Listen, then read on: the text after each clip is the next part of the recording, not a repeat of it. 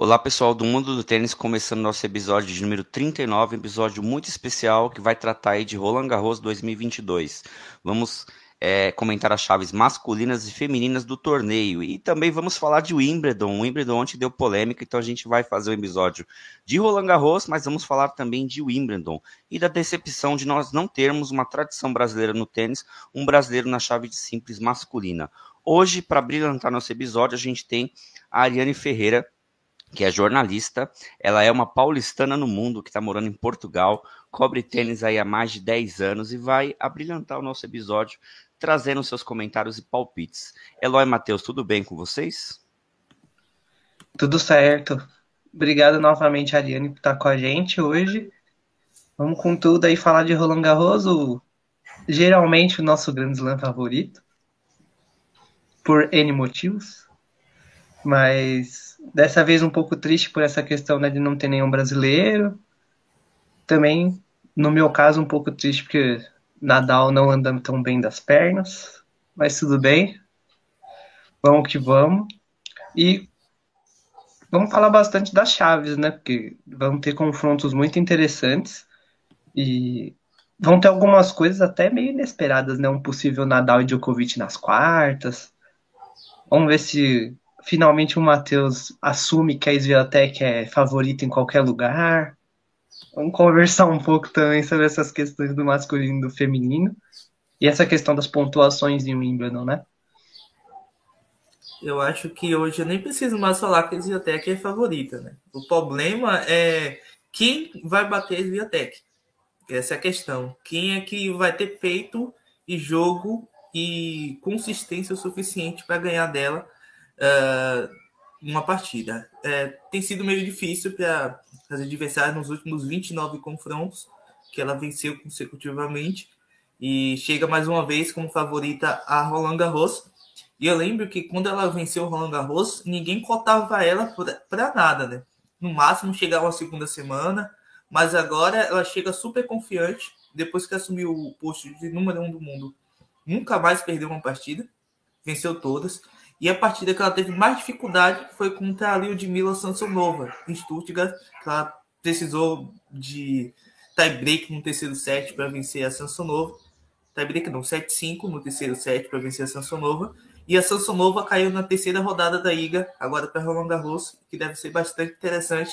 Deve ser uma pedreira no caminho dela. A gente tem muita coisa para falar. Também tem sobre a super chave masculina, com Alcaraz, Djokovic, Nadal, Schwartzman, Algia Aliassime, tudo do mesmo lado e muito muito para falar ainda sobre os brasileiros, sobre o quadro decepcionante e muita coisa, muita polêmica. Tudo bem, então a gente vai apresentar nossa convidada de hoje. Jornalista, ela é mestrada em linguagens tecnológicas para o jornalismo, ela cobre tênis nacional e internacional há mais de 10 anos. Ela é roqueira igual eu e o Eloy, né? Tem dois podcasts, o Rock SA e o Backhand na Paralela, e outras coisas mais que a gente vai descobrir conversando com ela hoje. Tudo bem, Ariane Ferreira? Boa tarde.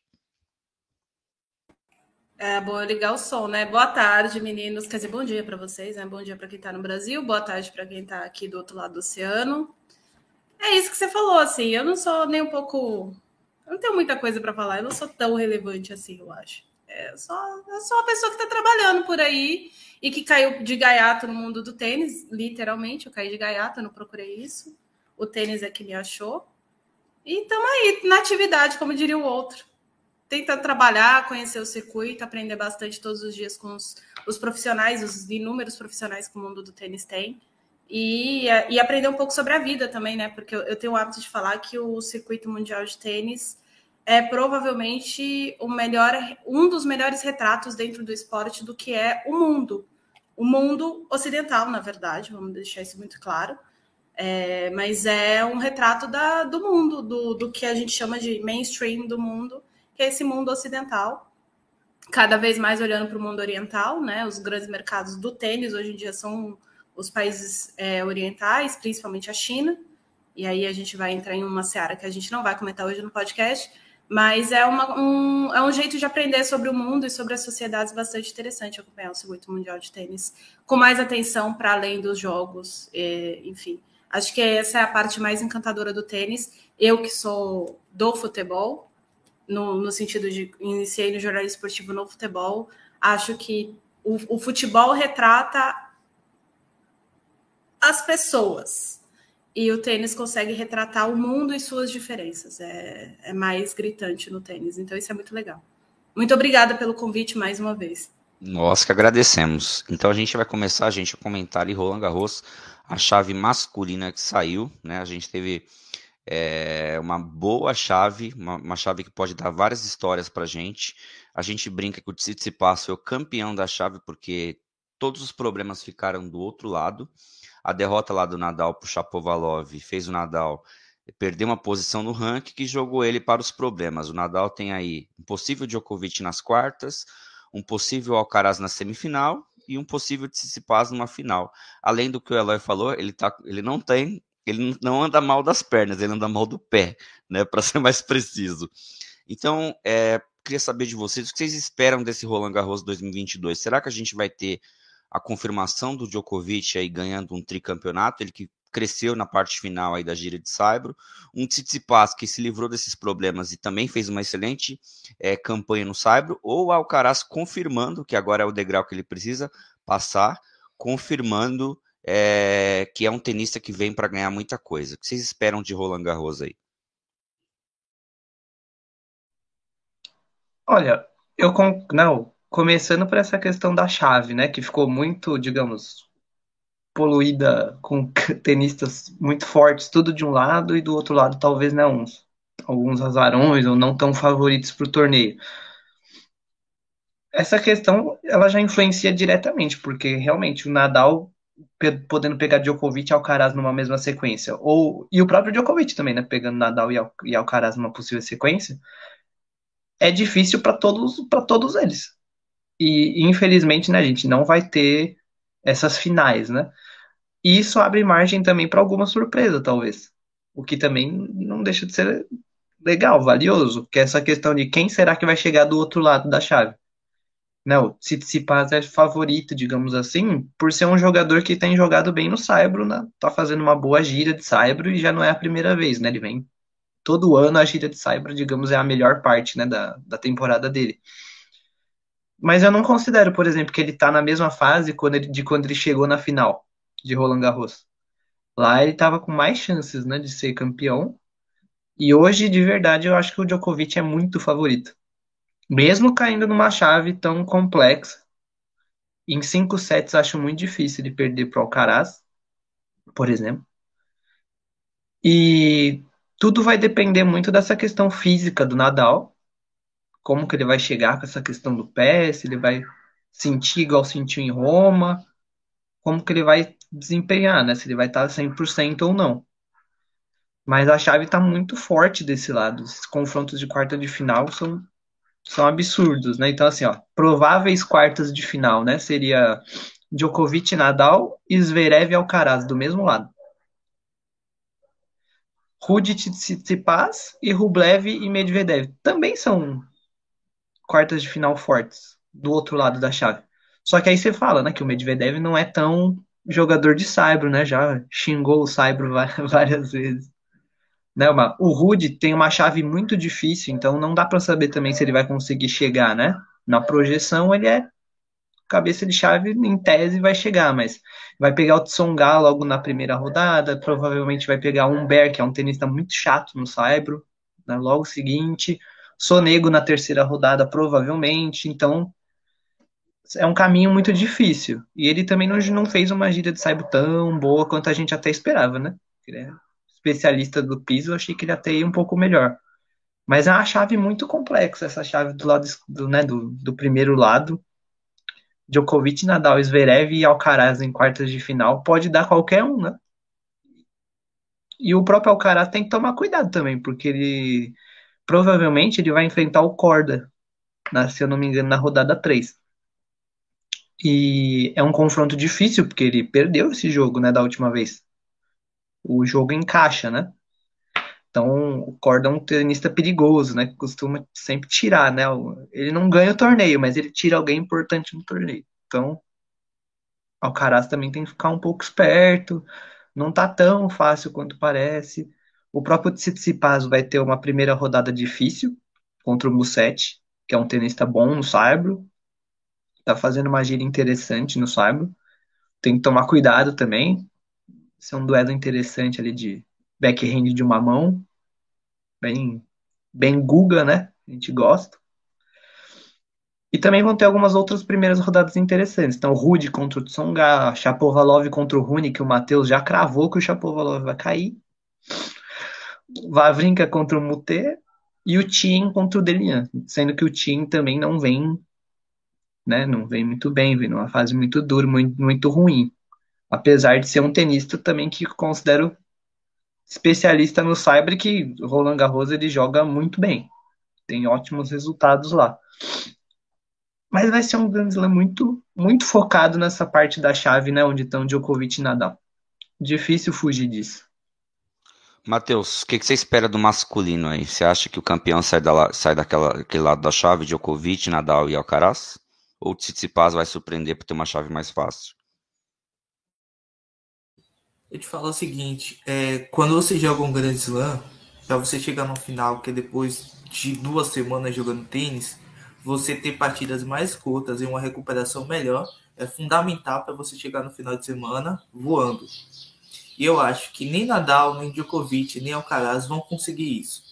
Porque eles vão passar por chaves muito difíceis, por, por partidas que devem ser longas. Um Nadal contra Djokovic nas quartas de finais deve ser partida de 3, 4 horas de duração, que vai ser pesado para os dois lados, assim como o Alcaraz enfrentando Zverev, enfrentando Djokovic.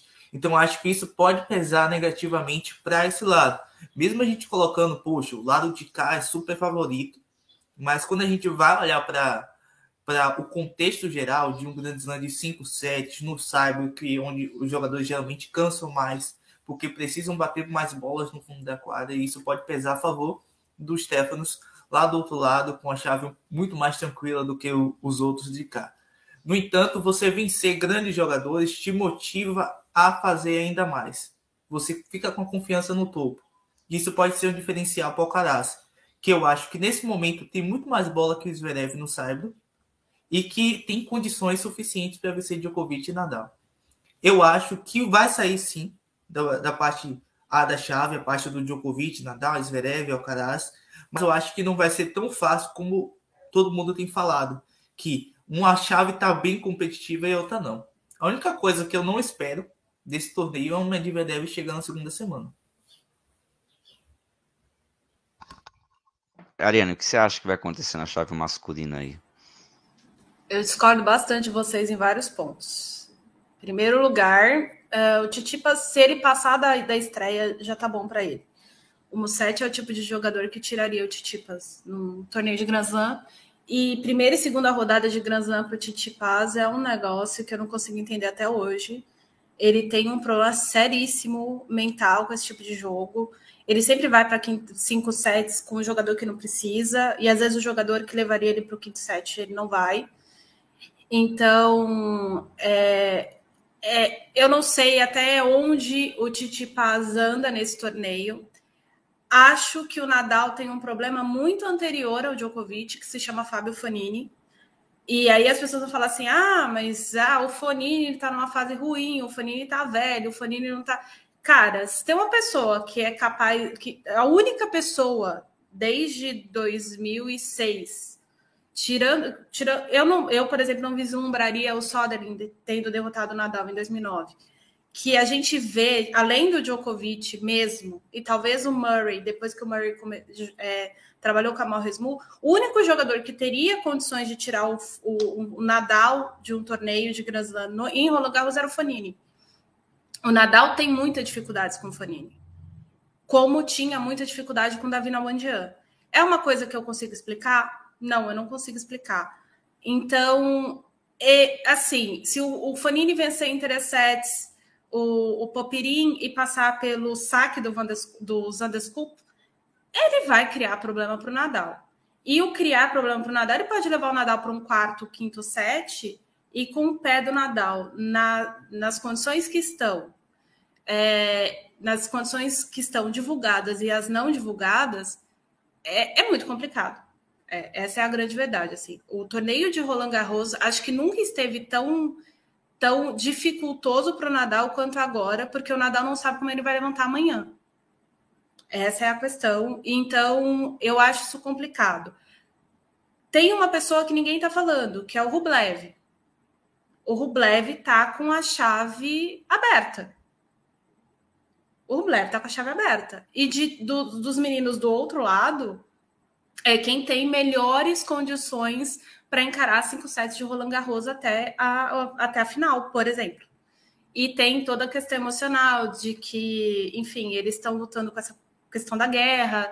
Os russos estão sofrendo uma pressão gigantesca dentro do circuito por parte não só de ucranianos e de fãs, eles estão sofrendo pressão interna, eles têm a pressão do país também, tem essa questão. Alguns deles são vinculados completamente à federação. Então, tem todos esses contextos que são que podem pesar contra, por exemplo, eu eu estava vendo, agora eu não lembro quem que estreia contra o, Caixa 9, mas acho que é o Corda, eu acho. Não lembro mais. Onde é que está o, o Caixa 9 na chave? Eu, ah, o Nuno Borges, por exemplo. O Nuno Borges tem completas condições de tirar o Caixa 9 na estreia. Por tudo isso que envolve, além, obviamente, das condições é, técnicas do, do, do, Nuno Borges. Acho que o problema do, do, do Alcaraz não se chama Novak Djokovic, porque a gente não está prestando atenção. O Alcaraz tem 19 anos e o Alcaraz é treinado pelo Ferreiro. Uh, talvez o Diego se lembre, Matheus não tem nem idade para lembrar disso. Uh, mas o Ferreiro chegou numa semifinal de Roland Garros exatamente nessas condições, chegando exatamente com essa pressão que o, que o Alcaraz tem. A diferença é que o Ferreiro não tinha ganho um Masters 1000 uh, no piso rápido, mas o Ferreiro tinha afundado nos torneios e o Ferreiro era apontado como substituto do Guga já nessa época. Todo mundo fala, a, a todas as manchetes, tudo o que caía em cima das costas do Ferreiro é Juan Carlos Ferreiro vem para assumir a coroa do Guga Kirten. O Guga não tinha três títulos de Roland Garros. O Guga só era o melhor jogador de saibro da época. E o Ferreiro fez o que fez com o Guga e perdeu mentalmente. Eu lembro claramente daquela semifinal de 2000 e ele perdeu no mental. Então, a partir do momento que o treinador do Alcaraz passou exatamente pelo processo que ele está passando, a chance do Alcaraz é, ser melhor sucedido do que ele foi é muito maior. Outra coisa, o Ferreiro ganhou Roland Garros quando o peso já não estava nas costas dele. E ele também vai passar essa experiência uh, ah, para o Carlos. Ele tem esse tipo de diálogo com os jogadores dele. Inclusive, foi é, com esse tipo de diálogo que ele conseguiu colocar o, o, Almagro além da segunda rodada de Roland Garros, quando ele estava trabalhando com o Nicolás Almagro. O Almagro tinha jogo para afundar no torneio e não ia. Simplesmente não ia. E foi quando começou a trabalhar com o Ferreiro. Esse é outro ponto. Então, eu acho que, tecnicamente, quem está na chave que pode desestabilizar o Alcaraz é o Corda. Eu nunca tinha visto o Corda jogar pessoalmente e vi aqui em Estoril. Eu fiquei chocada com a qualidade desse rapaz. Ele faz tudo absolutamente tudo muito bem. Ele tem um voleio parecido com o da Staff Graf, ele sabe o momento de afundar as bolas, ele sabe o momento de encurtar as bolas. O que ele ainda não tem é estrutura mental. Ele ainda não tem emocional para encarar um jogo com torcida contra. Ele perdeu do Tiafo aqui em Estoril assim. Ele sacou, ele teve match point, ele sacou para o jogo e ele perdeu porque a torcida estava toda contra ele. Não tinha ninguém a favor dele. Tinha uma pessoa no, no VIP lá gritando a favor dele, que não era a namorada dele. Era a única pessoa que não era a namorada dele que estava a favor dele.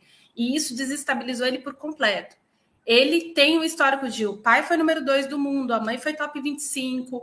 Um dos mentores dele é ninguém mais, ninguém menos que André Agassi, que com o tênis que tinha diante dos adversários fez um milagre na carreira dele, como o Davi Ferrer, que foi citado aí no chat. Eu não consegui ler a mensagem.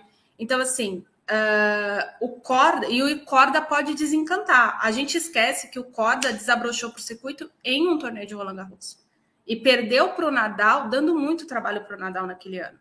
Então, eu acho que o problema que o Alcaraz tem nessa chave é o corda. Se ele passar pelo corda, o, o, Djokovic, assim, eu ainda não sinto segurança. Ah, o Djokovic ganhou Roma. Eu não sinto segurança. Coisas, por exemplo, ano passado, o Djokovic chegou muito favorito em Roland Garros. Ano retrasado, o Djokovic era um dos pontas de cabeça, tanto é que perdeu uh, ah, para o Nadal. Mas durante o torneio eu já vi que o, o, Djokovic não ia ganhar o torneio. Tanto é que eu apostei num 3 a 0 do Nadal e ninguém estava acreditando em mim. Assim, mas é, então tem essas coisas. Eu, eu não sei. Eu tenho para comigo que do lado de lá o Rublev tá super favorito. Tem a questão do Alcaraz com o Zverev também. Ferreiro conhece o Zverev e o mais importante, Ferreiro conhece as falhas do Zverev.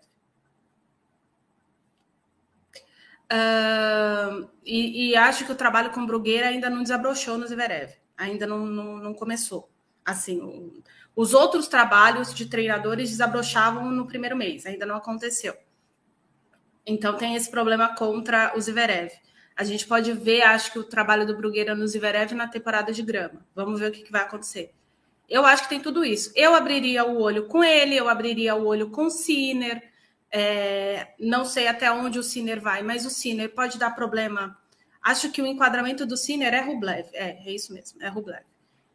Então, acho é que a gente pode apontar daí.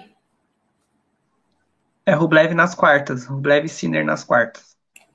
Então, é, é, porque, por exemplo, o Pablo, se o Carrinho Busta chegar com umas duas vitórias de três sets a zero contra o Medvedev, o Carrinho Busta tira o Medvedev. Ele tira o Medvedev. Então, eu acho que tem essas é questões. Deve chegar, o Medvedev chegar até o Carrinho Busta, né? Porque antes. Exa ainda tem... Exatamente. Ainda pega o Banes na primeira rodada, que é um jogador chato, aí depois pode pegar o Degere, aí depois pode pegar o Kate Manovic. Então, para ele chegar até o carrinho no Busta, vai ser, vai ser chão. É, e outro que tá deitado na chave que ninguém tá olhando também é o Kesmanovic. O Ketmanovic também é. tá, o, ele tem esse trabalho com, com o Nalbandian, então, assim, Miomir Ketmanovic, ninguém tá dando nada para ele. Ele fez quarta de final em todos os torneios que jogou esse ano. Todos os torneios. Vai, então, assim, vai ele vai dar trabalho para alguém. Com certeza. Então, ah, Ariane, ele vai chegar nas quartas de final? Não sei. Acho pouco provável. Acho pouco provável porque Roland Garros é muito desgastante mas ele tem uma pessoa por trás dele, ele não, tá, ele não começou a trabalhar com o Nalbandian semana passada. E o Nalbandian bate na mesma coisa do Ferreiro. O Nalbandian tomou muita água em cima, tomou muito caldo no circuito por conta de criar muitas expectativas e não, não gerir isso. O Ketmanovic não tem expectativa nenhuma sobre ele. O número um do mundo é do país dele. Então, assim, o que ele fizer, tá feito é, qualquer coisa que ele fizer já é fantástico. Ninguém vai cobrar dele se ele foi lá ou não foi, se ele chegou nas oitavas ou não chegou nas oitavas. Então, isso torna ele muito perigoso. Muito perigoso, porque ele melhor. E essa é uma outra coisa, assim. Quem viu o Ketmanovic jogar? É, vocês estavam na América do Sul. Quando ele começou a trabalhar com o Nabandian ano, passado, ano passado, ano passado não, 2020. E agora é quase outro jogador ele é quase outro jogador. Ele já sabe, obviamente ele não voleia muito bem, mas ele sabe fazer uma coisa que ele não sabia fazer, voleio. Ele sabe a hora de encurtar a bola, ele joga mais dentro da quadra, que era o que salvava o Nabandian contra certos jogadores. Então, assim, ele tem um trabalho de pernas na linha do T que pouca gente no circuito tem, porque os caras pensam nas pernas na linha de base, esquecem de se movimentar no T ele tem essa qualidade. É uma qualidade, por exemplo, que o único top tem que tem isso é o Alcaraz. O único top tem que saber fazer isso é o Alcaraz. A Ariane, o Djokovic, não, o Djokovic não sabe fazer e o Nadal é desengonçado na linha do T. Todo mundo sabe disso, o Nadal tá no circuito há 15 anos. Então, assim, quem sabe fazer isso bem é o Alcaraz.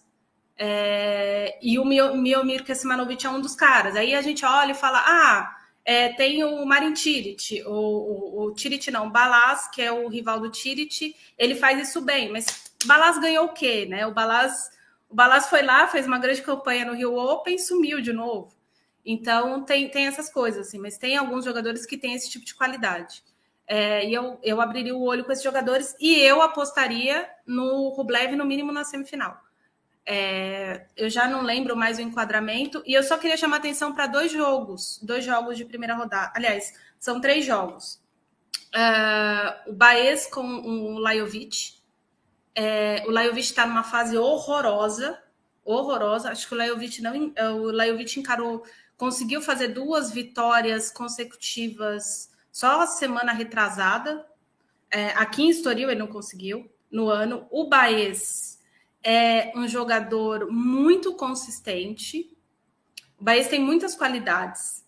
É, o Baez, ele é, as pessoas gostam de comparar ele muito com o, o Schwartzman, mas eu não acho ele muito. Eu, óbvio, eles têm a mesma estatura, eles são argentinos, pipipipopopó, mas o Baez me lembra muito o Coria do começo da carreira.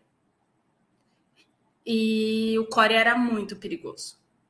Uh, Guilhermo Coria, não o Federico Coria, o irmão mais velho do Federico.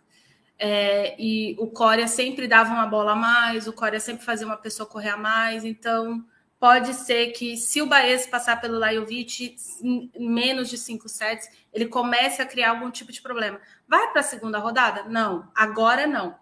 Talvez ano que vem, né? Ele, ele, tem 21 anos. Mas ele pode criar algum tipo de problema na chave. Uh, Vavrinka tem uma estreia muito difícil contra o Mutê. Muté é um jogador chato, chato. Ele é chato em todos os sentidos. É, acho que ele tira o Vavrinca na estreia. Dominic Thiem não vai passar da estreia. Nem lembro quem é a estreia do Dominic Thiem, mas assim, Hugo eu sinto... Tá, ele tem mais chances agora. É, o Delien é muito instável emocionalmente. Mas assim, o, eu senti o Tim aqui em Estoril muito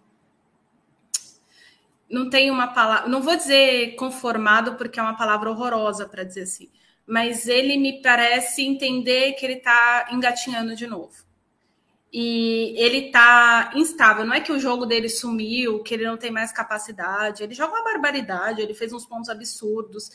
Mas aquela chavinha do tá 30, 40, 15, ele sacando, ele não consegue ir pro. pro o, alguém falou, os Bahias não tem saque. O Bahias tem 1,70m 68, ele fala que tem 1,70m, mas ele é da minha altura. É igual o Schwartzman, fala que tem 1,70m, mas não tem, não. Não tem, não. Ele não tem altura. Mas saque por saque, o Nadal também não tinha saque há muitos anos, o Nadal começou a ter saque agora. Então, assim, é... saque efetivo. E outra, ele sabe fazer saque colocado, que é uma coisa que pouca gente no circuito sabe. Saque colocado, o melhor da chave inteira aí do, de Roland Garros é o do Corda. Para Saibro. É, eu estava falando de quem mesmo? Eu estava falando do, do Tim. Então, do, é. Uh, o Tim, ele tem. Eu não sei quem é o qualifier que vai pegar o Kudla. Deixa eu ver aqui. Peraí. O Kudla é chato, mas. É o australiano Kubler. Ah, o tá. qualifier que vai enfrentar o Kudla. Então, obrigada. É, o Tim pode passar do Delien, e aí, se o Kudla não passar, pode ser que, que daí ele avance, daí, no caso, o um entroncamento dele seria o Norri, aí ele não vai passar.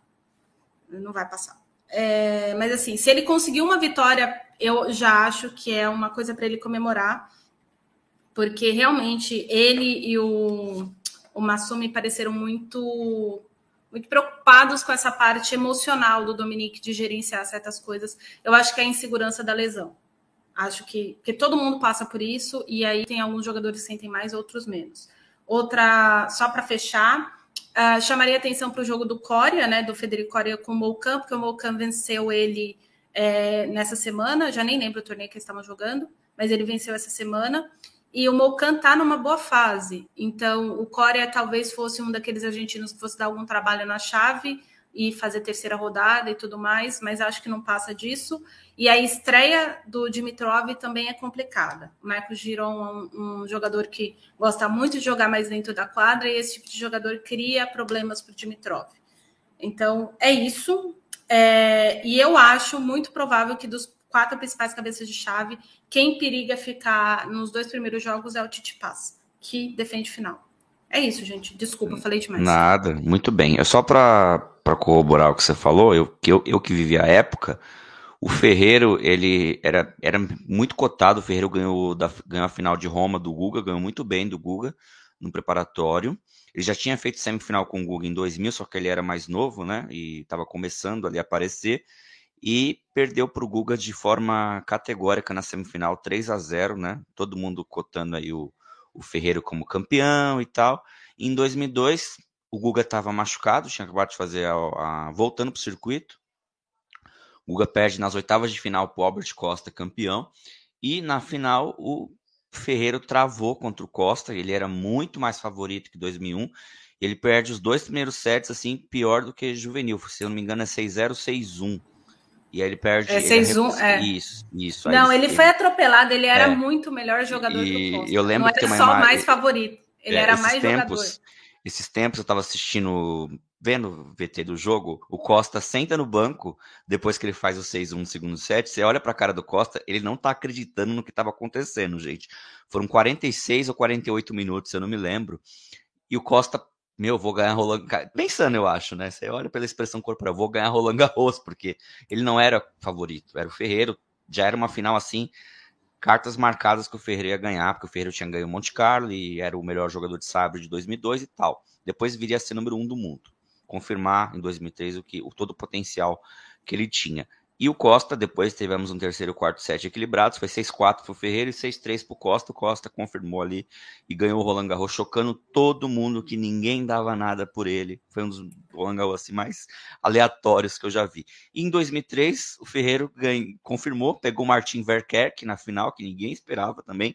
Mas aí ele já veio vacinado de 2002 e deu uma surra no Verkek e, e confirmou. Depois fez final de US Open, semi de Australia Open, fez uma, uma bela carreira aí o Juan Carlos Ferreira. Só, só um comentário: é 2003 que ele perdeu Isso, do, do ele Costa. Ganhou, ele e... Não, ele ganha do Costa na semifinal. É 2002, ele, é, tá certo, é, tá certo. Ele é. perde na final, em 2003 ele enfrenta o Costa na semifinal, faz um jogo equilibrado com o Costa, ganha e ganha do Verkek, que se, se, a gente tivesse em 2003 colocado 30 caras para chegar na final, a gente não colocaria o Verkek. Foi uma das, das zebras mais é, aleatórias do tênis aí, né? E, e é, é, isso. Eu também acho que esse jogo do Tsitsipas na primeira rodada ele é perigoso. Se fosse um jogo de segunda rodada, seria até mais fácil, porque você já estaria acostumado com o torneio. E o Musetti, meu, ele não tem nada a perder. Ele vai pegar o atual vice-campeão, ele, ele ele tem tênis para ganhar Tsitsipas no Saibro. É um jogo perigosíssimo para o Tsitsipas, perigosíssimo, né? É, então a gente volta a falar do masculino, gente, no final para a gente falar os palpites nossos, tá? Vamos falar do assunto. Diego, lembrar Oi. que o, o Musetti tirou dois sets do Djokovic. Muito, é, tirou e depois foi atropelado. Derreteu, é outro é, que derreteu. Morreu, morreu no jogo. Só, só uma pitadinha, eu tava lá, eu tava trabalhando, né? Aí eu não tava acompanhando. Aí eu olhei, olhei no meu celular, falei, 2 a 0 Jura? 2 a 0 Aí eu comecei a acompanhar. Nunca eu comecei a acompanhar. Você, você Ele virou, eu ziquei, né? Você, então você não assista mais jogos do Musset, obrigada. É, é teu. Só, gente, só desculpa né, atrapalhar no, né, no fechamento do masculino, só mas só para colocar. O, a gente não tá falando, eh, pelo menos né, não tô falando tanto do Zverev, porque eu acho que a chave dele é difícil. Não é porque. Não só porque acho que ele não é favorito, digamos, por ele mesmo, porque realmente ele mesmo já não é, né, dos, dos favoritos em slam, mas pegar Baez na segunda rodada, né? Provavelmente, se o Baez ganhar do é difícil. Pegar Foquina na terceira rodada, Foquina Eu que acho joga que ele roda no Foquina. Então, por para mim o Foquina é, tá no momento de Saibro e da do, do, da gira melhor que o Zverev. É bem é bem possível. Pode pegar o Fritz logo depois, então, assim, a chave dele é muito é cheia de jogador carniceiro, né? Os carne de pescoço. Então, assim, acho muito complexo a chave dele. Acho que ele não, pelo momento, que ele não vai tão longe. E queria só destacar, né, que a gente não falou, né, ninguém comentou ainda, mas o Aliassime foi o jogador que melhor enfrentou o Djokovic em Roma. Foi um, foi um dos melhores jogos do torneio, se não o melhor. Foi um jogaço. Foi no, de, foi no detalhe, foi total, nos, assim, no, Djokovic jogou melhor os pontos importantes, os pontos-chave, que é o defeito do assim. Mas ele vai estar tá meio solto aí na, nessa chave e ele poderia enfrentar no, né, o Nadal nas oitavas. Então, assim, né? No, Nadal tá cheio de problemas aí para lidar antes de chegar no Djokovic mesmo. E é um tenista que tá perigoso no momento. Fez um ótimo torneio em Roma ali acima. Então, só ficar de olho. Gente, ó. Eu gosto do Nadal que ele enfrenta dois ninguém nas duas primeiras partidas. Que o, o Thompson no, no Saibro não existe. E Stan é, tá, tá voltando agora, ainda não tem o ritmo suficiente para ganhar do Nadal no Saibro. É, que eu ia, só ia comentar que segunda rodada do, do, do Aliassime pode ser o Karatsev, que não fez nada esse ano e tem muita coisa para resolver, porque senão vai sumir do, do ranking. Pode criar um problema. O Aliassime tem problema nesse tipo de jogo. Nesse tipo de jogo e final. O problema do Aliassime é esse. Jogo grande não é um problema para Aliassime. Então, assim, eu, eu, eu concordo que pode ser um problema, é, mas eu ainda acho que o, o Tony Nadal ainda não conseguiu entrar na cabeça do Aliassime. E acho que é exatamente por isso que o Aliassime vai, vai, vai, vai, vai, não vai. Vai, vai, vai, vai, não vai. Esse é o problema. Vamos falar então, gente, do, do assunto chato para o tênis brasileiro, mas que é, eu não vejo como algo assim ah, assustador, porque isso para mim é consequência de, de algo que já vem sendo feito, que, ou melhor, não sendo feito há muito tempo no tênis brasileiro. 1973 não tivemos um brasileiro na chave de simples masculino, e de 74 para frente a gente teve.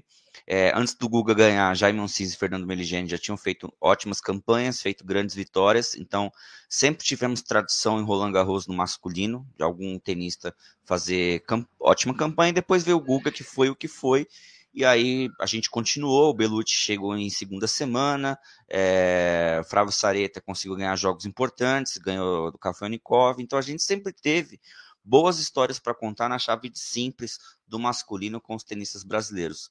E pela primeira vez desde 73 a gente não tem um tenista brasileiro na chave de simples, né? O que, que vocês e, e, do outro lado, nosso país vizinho, menos com menos infraestrutura econômica e política, vamos dizer assim, a Argentina coloca aí mais de 10 tenistas, 11 se eu não me engano, na chave de simples, uma goleada em cima do tênis brasileiro. É, que, vocês atribuem isso, esse fato de nós não termos tenistas brasileiros na chave de simples do masculino? Tá, Complicado. Pode falar, manda ver, Adiane. Panela, para começar. Panela falta de visão, falta de investimento. Uh, tem uma série de coisas, assim. É, por exemplo, a gente viu. Quem chegou na segunda rodada de, do Quali foi a Carol e o Felipe, que são, por um acaso, dois jogadores, que são irmãos, mas enfim, são dois jogadores que não foram atendidos pelos programas de desenvolvimento do tênis no Brasil. É, tem uma série de problemas que a gente pode falar que começa lá na gestão do Nastas e passa pela gestão do Jorge Lacerda e chega na do Rafael Vestrup.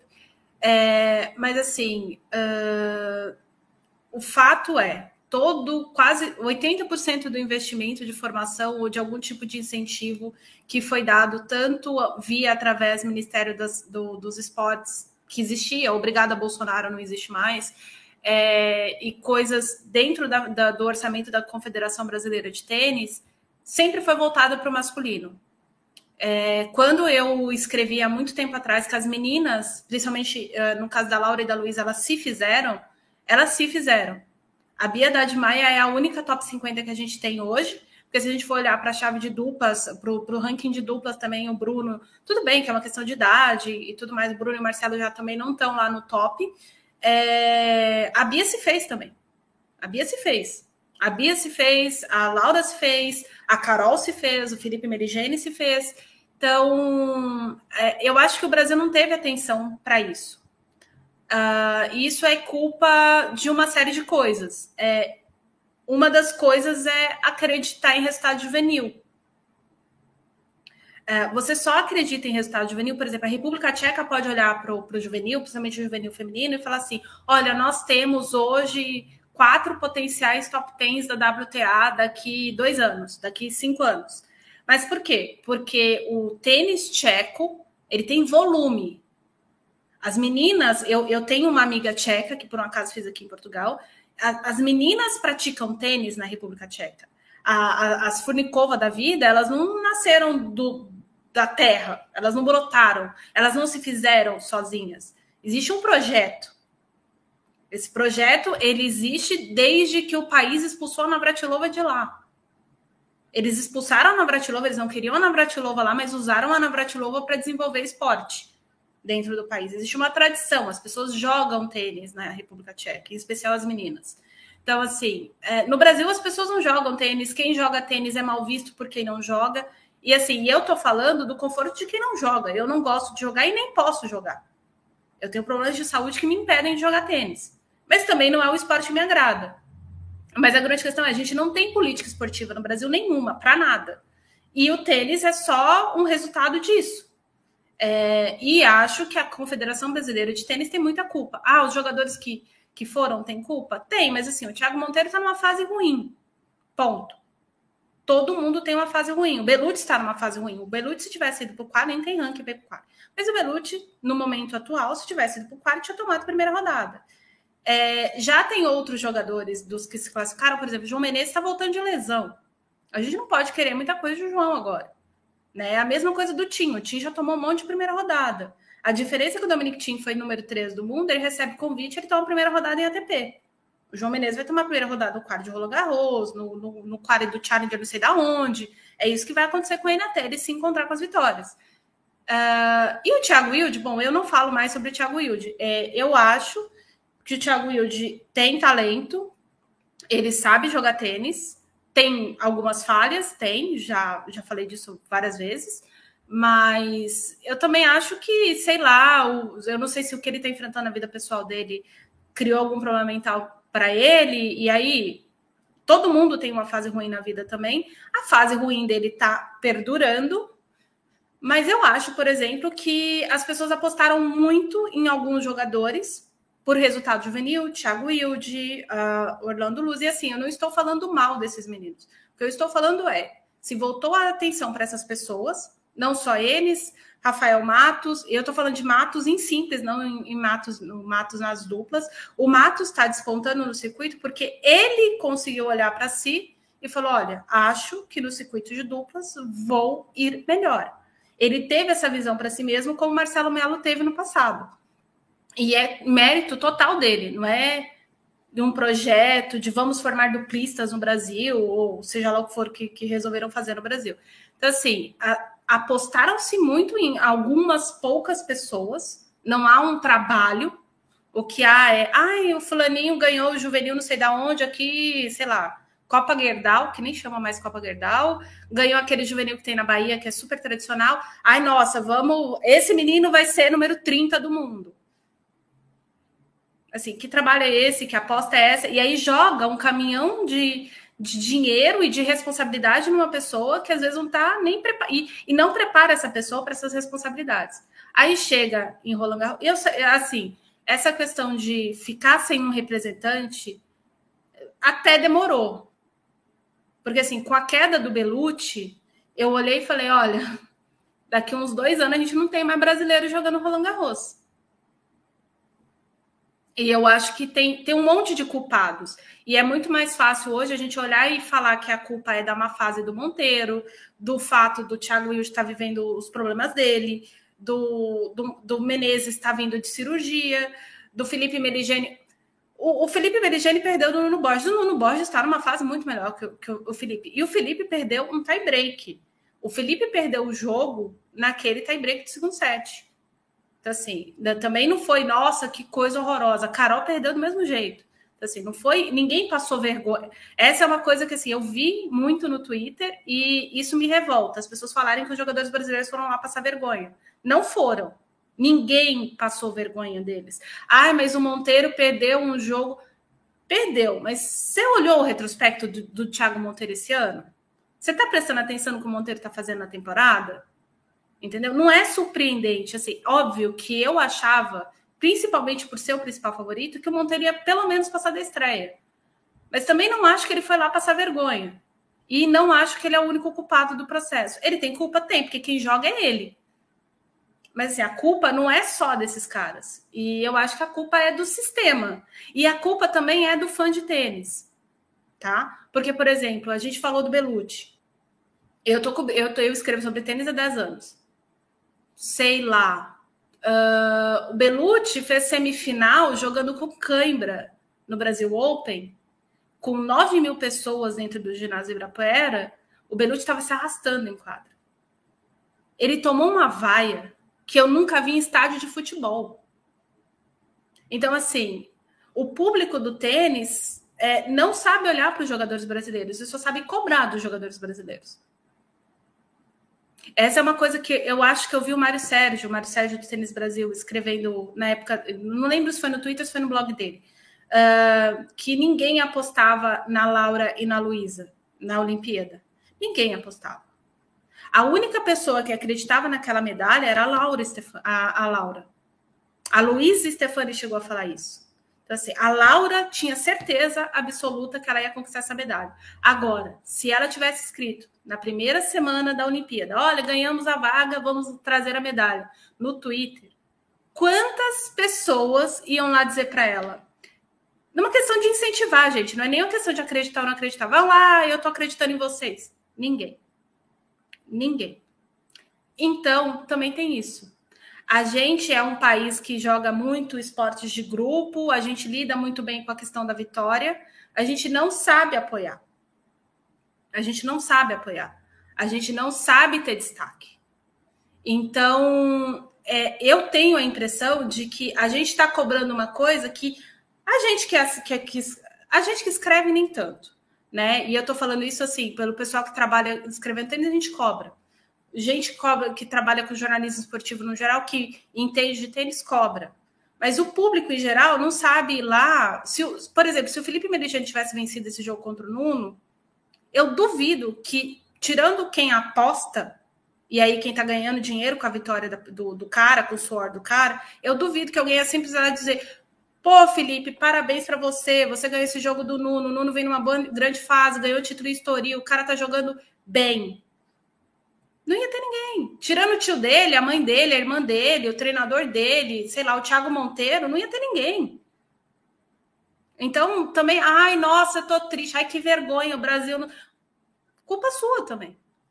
Eu acho que a gente tem que fazer esse exame. A gente quer um Nadal, só que a gente não trabalha com o, correte.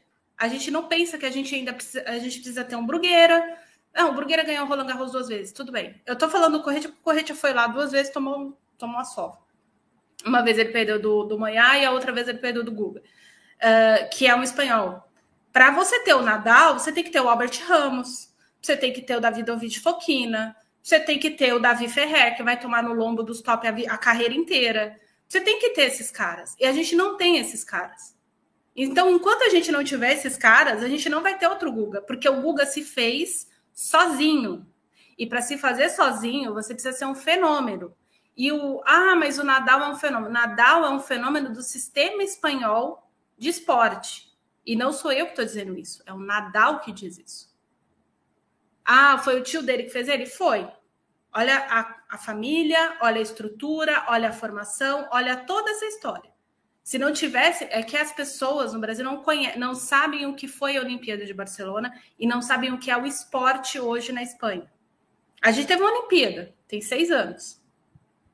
Que fruto da Olimpíada a gente colheu? Dinheiro não faltou, estrutura não falta.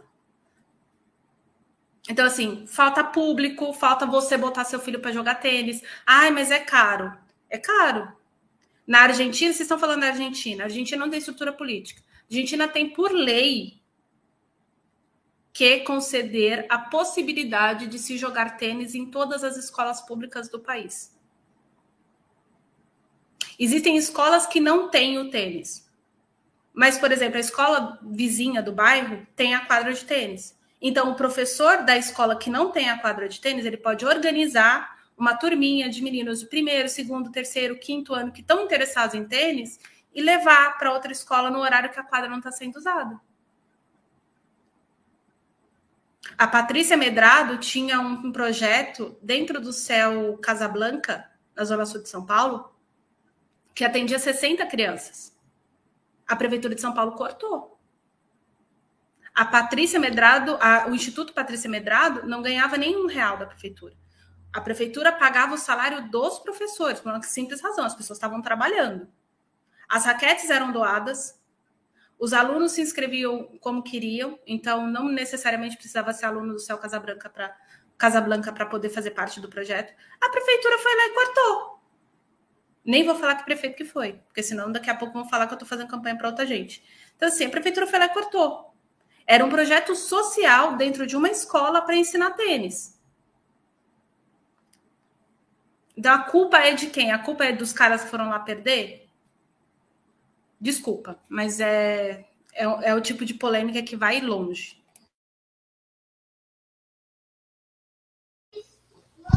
Eloy, é, qual, qual é o seu ponto de vista sobre, sobre o que a Ariane falou, sobre o que você vê aí? Deixa a gente um pouco muito triste, né, de não ter brasileiros na chave. Ah, primeiro que eu concordo com tudo que ela falou. tá tudo certo. Tá, né, tá, é exatamente isso. Né, eu já trabalhei bastante com, com o juvenil do tênis no Brasil e é assim mesmo. Mas tem muito forte uma também agora assim, não, só trazendo assim um outro adendo assim que eu amo, um ponto de vista, que eu acho que a gente também meio que tá num entre safra, entende? A gente tá meio que num hiato, então a gente tinha alguns tenistas consolidados que a gente meio que contava, né, que estariam sempre chegando ali, ou pelo menos beliscando uma vaga no, em slam, Belucci, Monteiro, não, nas duplas o, o Bruno e o Marcelo sempre, mas a gente agora pega essa fase né, em que os meninos mais jovens não estão maduros nem tecnicamente, nem mentalmente suficiente para chegar.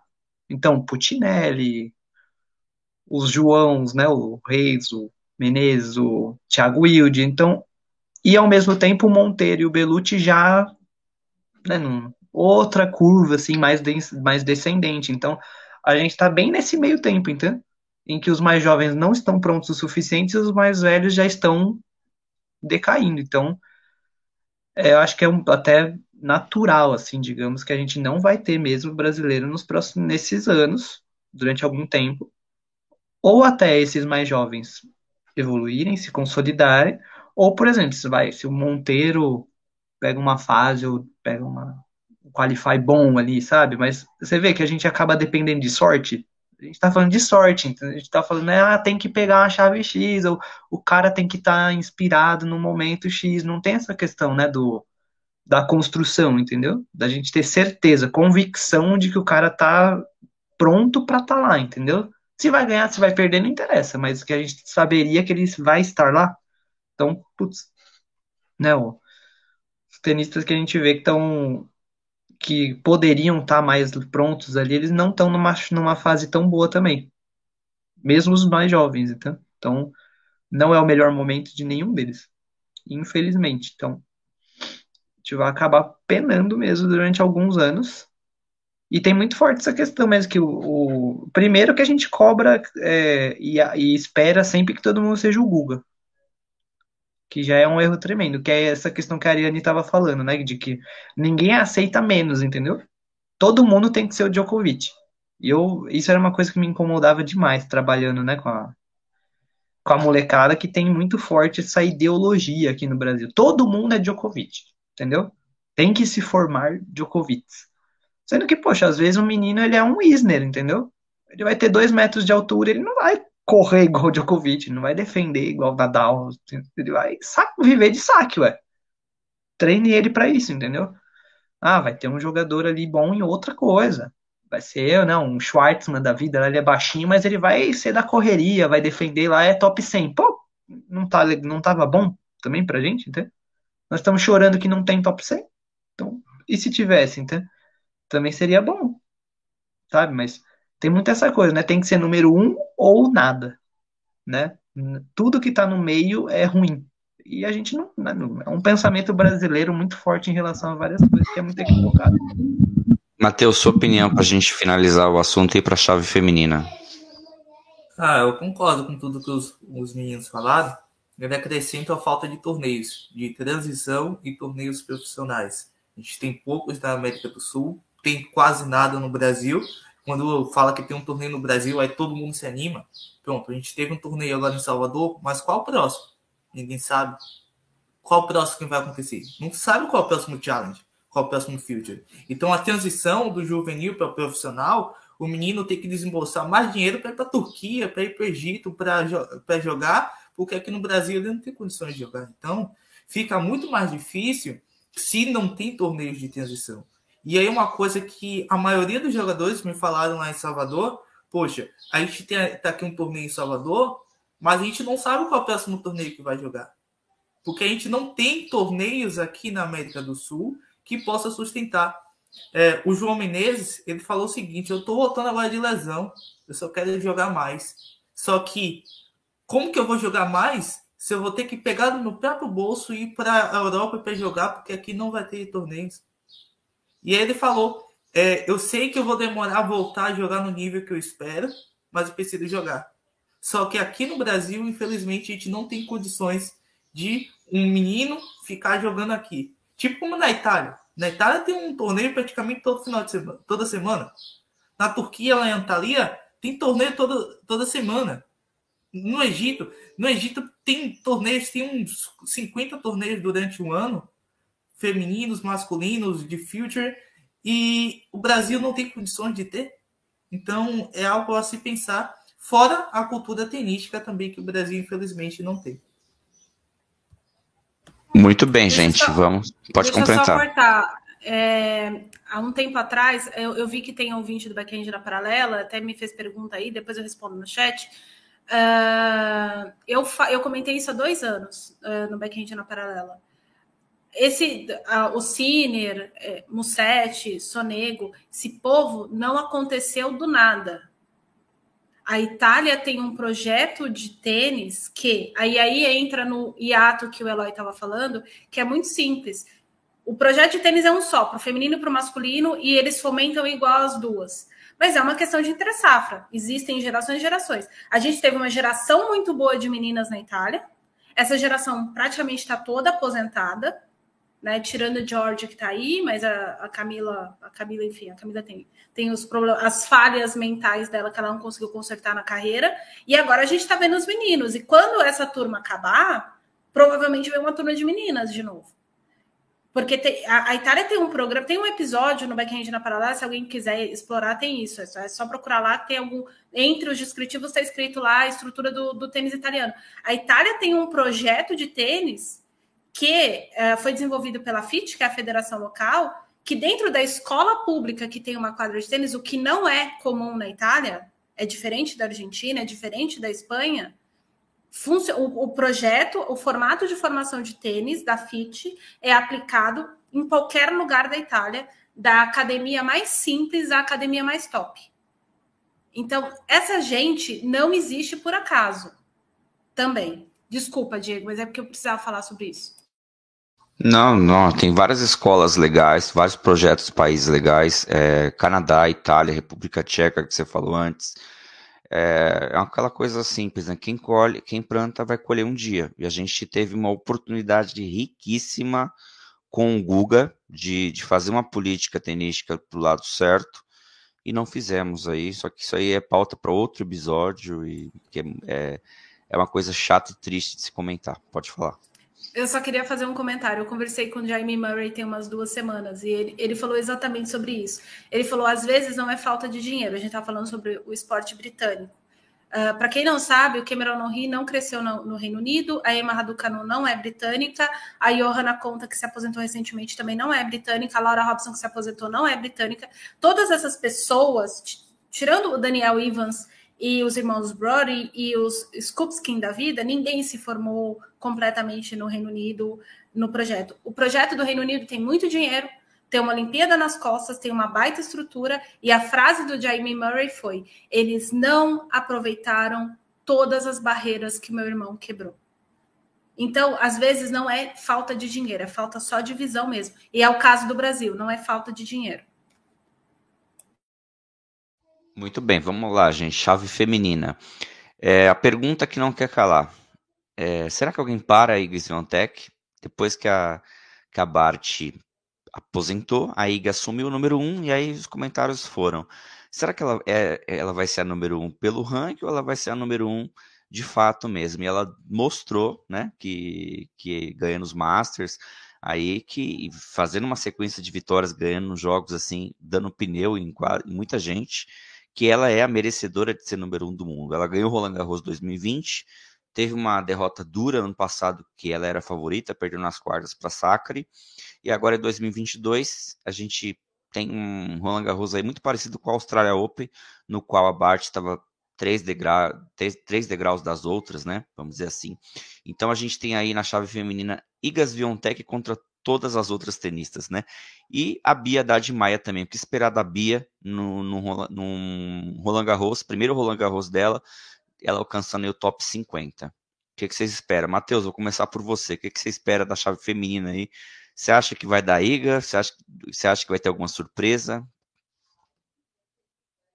Ah, eu tô muito animado para esse Roland Garros. Eu tô muito animado por conta da Iga. Eu acho que a Iga Ziontech, ela dá um caldinho diferente para quando você vai analisar o, a chave feminina dessa vez.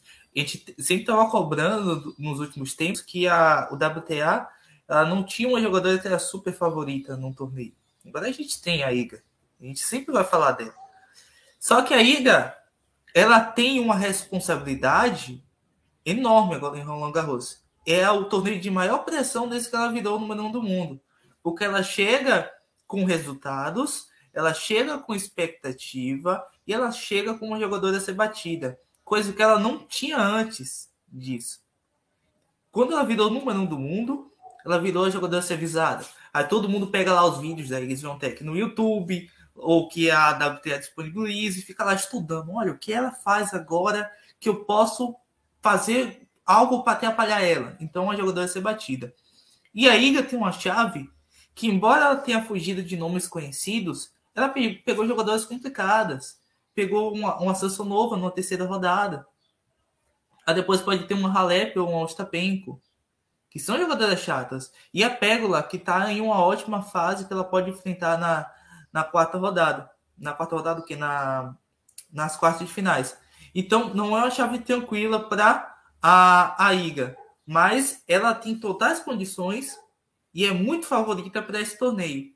E ela ter fugido de alguns, alguns jogadores mais tradicionais é algo importante para ela, porque a maioria das meninas mais experientes estão tentando usar essa experiência contra a Iga. Mas a, ainda tem algumas coisas que podem atrapalhar ela. Eu acho que a Penco pode atrapalhar a Iga que a, a Penco ela é muito explosiva, muito de potência, é muito de limite e já ganhou Roland Garros e isso é um ponto importante. A Halep, que sabe jogar muito bem uh, na quadra de Roland Garros, que é muito inteligente, então ela pode colocar uma estratégia que pode ser importante.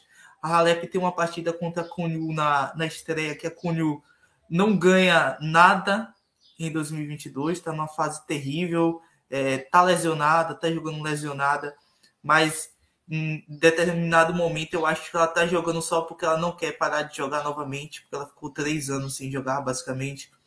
E tem jogadores que podem ameaçar, mas a gente vê que mesmo a gente falando desses nomes todos, Ostapenko, Halep, Samsonova, a gente não consegue olhar para a Sviatek de maneira acuada, porque ela se posiciona bem dentro do, dos torneios. Mas aí a gente tem outra menina que pode chegar muito longe, que é a Onjaban. A Onjaban está numa fase excepcional, está jogando muito tênis. Né? Eu acho que a final de Roma não mostrou total capacidade que a Jabô pode jogar, porque ela vinha de duas semanas muito pesadas fisicamente, mentalmente, e que pode ter pesado na, na final de Roma. Então, quando ela tiver nas mesmas condições da Iga, talvez ela possa ameaçar ainda mais a, a Tech, fora outras meninas. Eu tô vendo um nível muito interessante que está jogando da Kazatkina. Kazatkina está jogando muito bem. E a Sabalenka, que quase ninguém fala. Sabalenka fez ótimos torneios de, de Roma. É, o Diego tá lá falando, o Diego é fã da Sabalenka. Uh, fez ótimo torneio em Roma, fez ótimo torneio em Stuttgart. Sabalenka está jogando muito bem. É uma das oportunidades dela de ganhar Slam, porque no Saibro você tem melhores condições de se posicionar para bater. e essa Balenca gosta de bater o tempo todo. E tem um, um, terceiro quadrante da chave feminina que é maravilhoso. Vou até colocar na tela aqui. Anisimova, Osaka, Sakari, Belinda Bentit, Bianca Deresco, Petra Martit, Angelique Kerber, Raducanu. Aí também tem a, a Kivitova, tem a Trevisan, que acabou de vencer um torneio contra a Claire Liu, tem a Magda Linette, uma, um terceiro quadrante que é maravilhoso e que vai chamar muita atenção. E quem sair desse terceiro quadrante, que também tem a Jabê e a Sakari, vai chegar muito forte na segunda semana.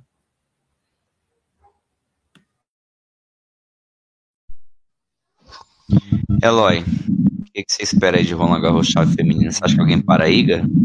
E você espera da, da Bia também?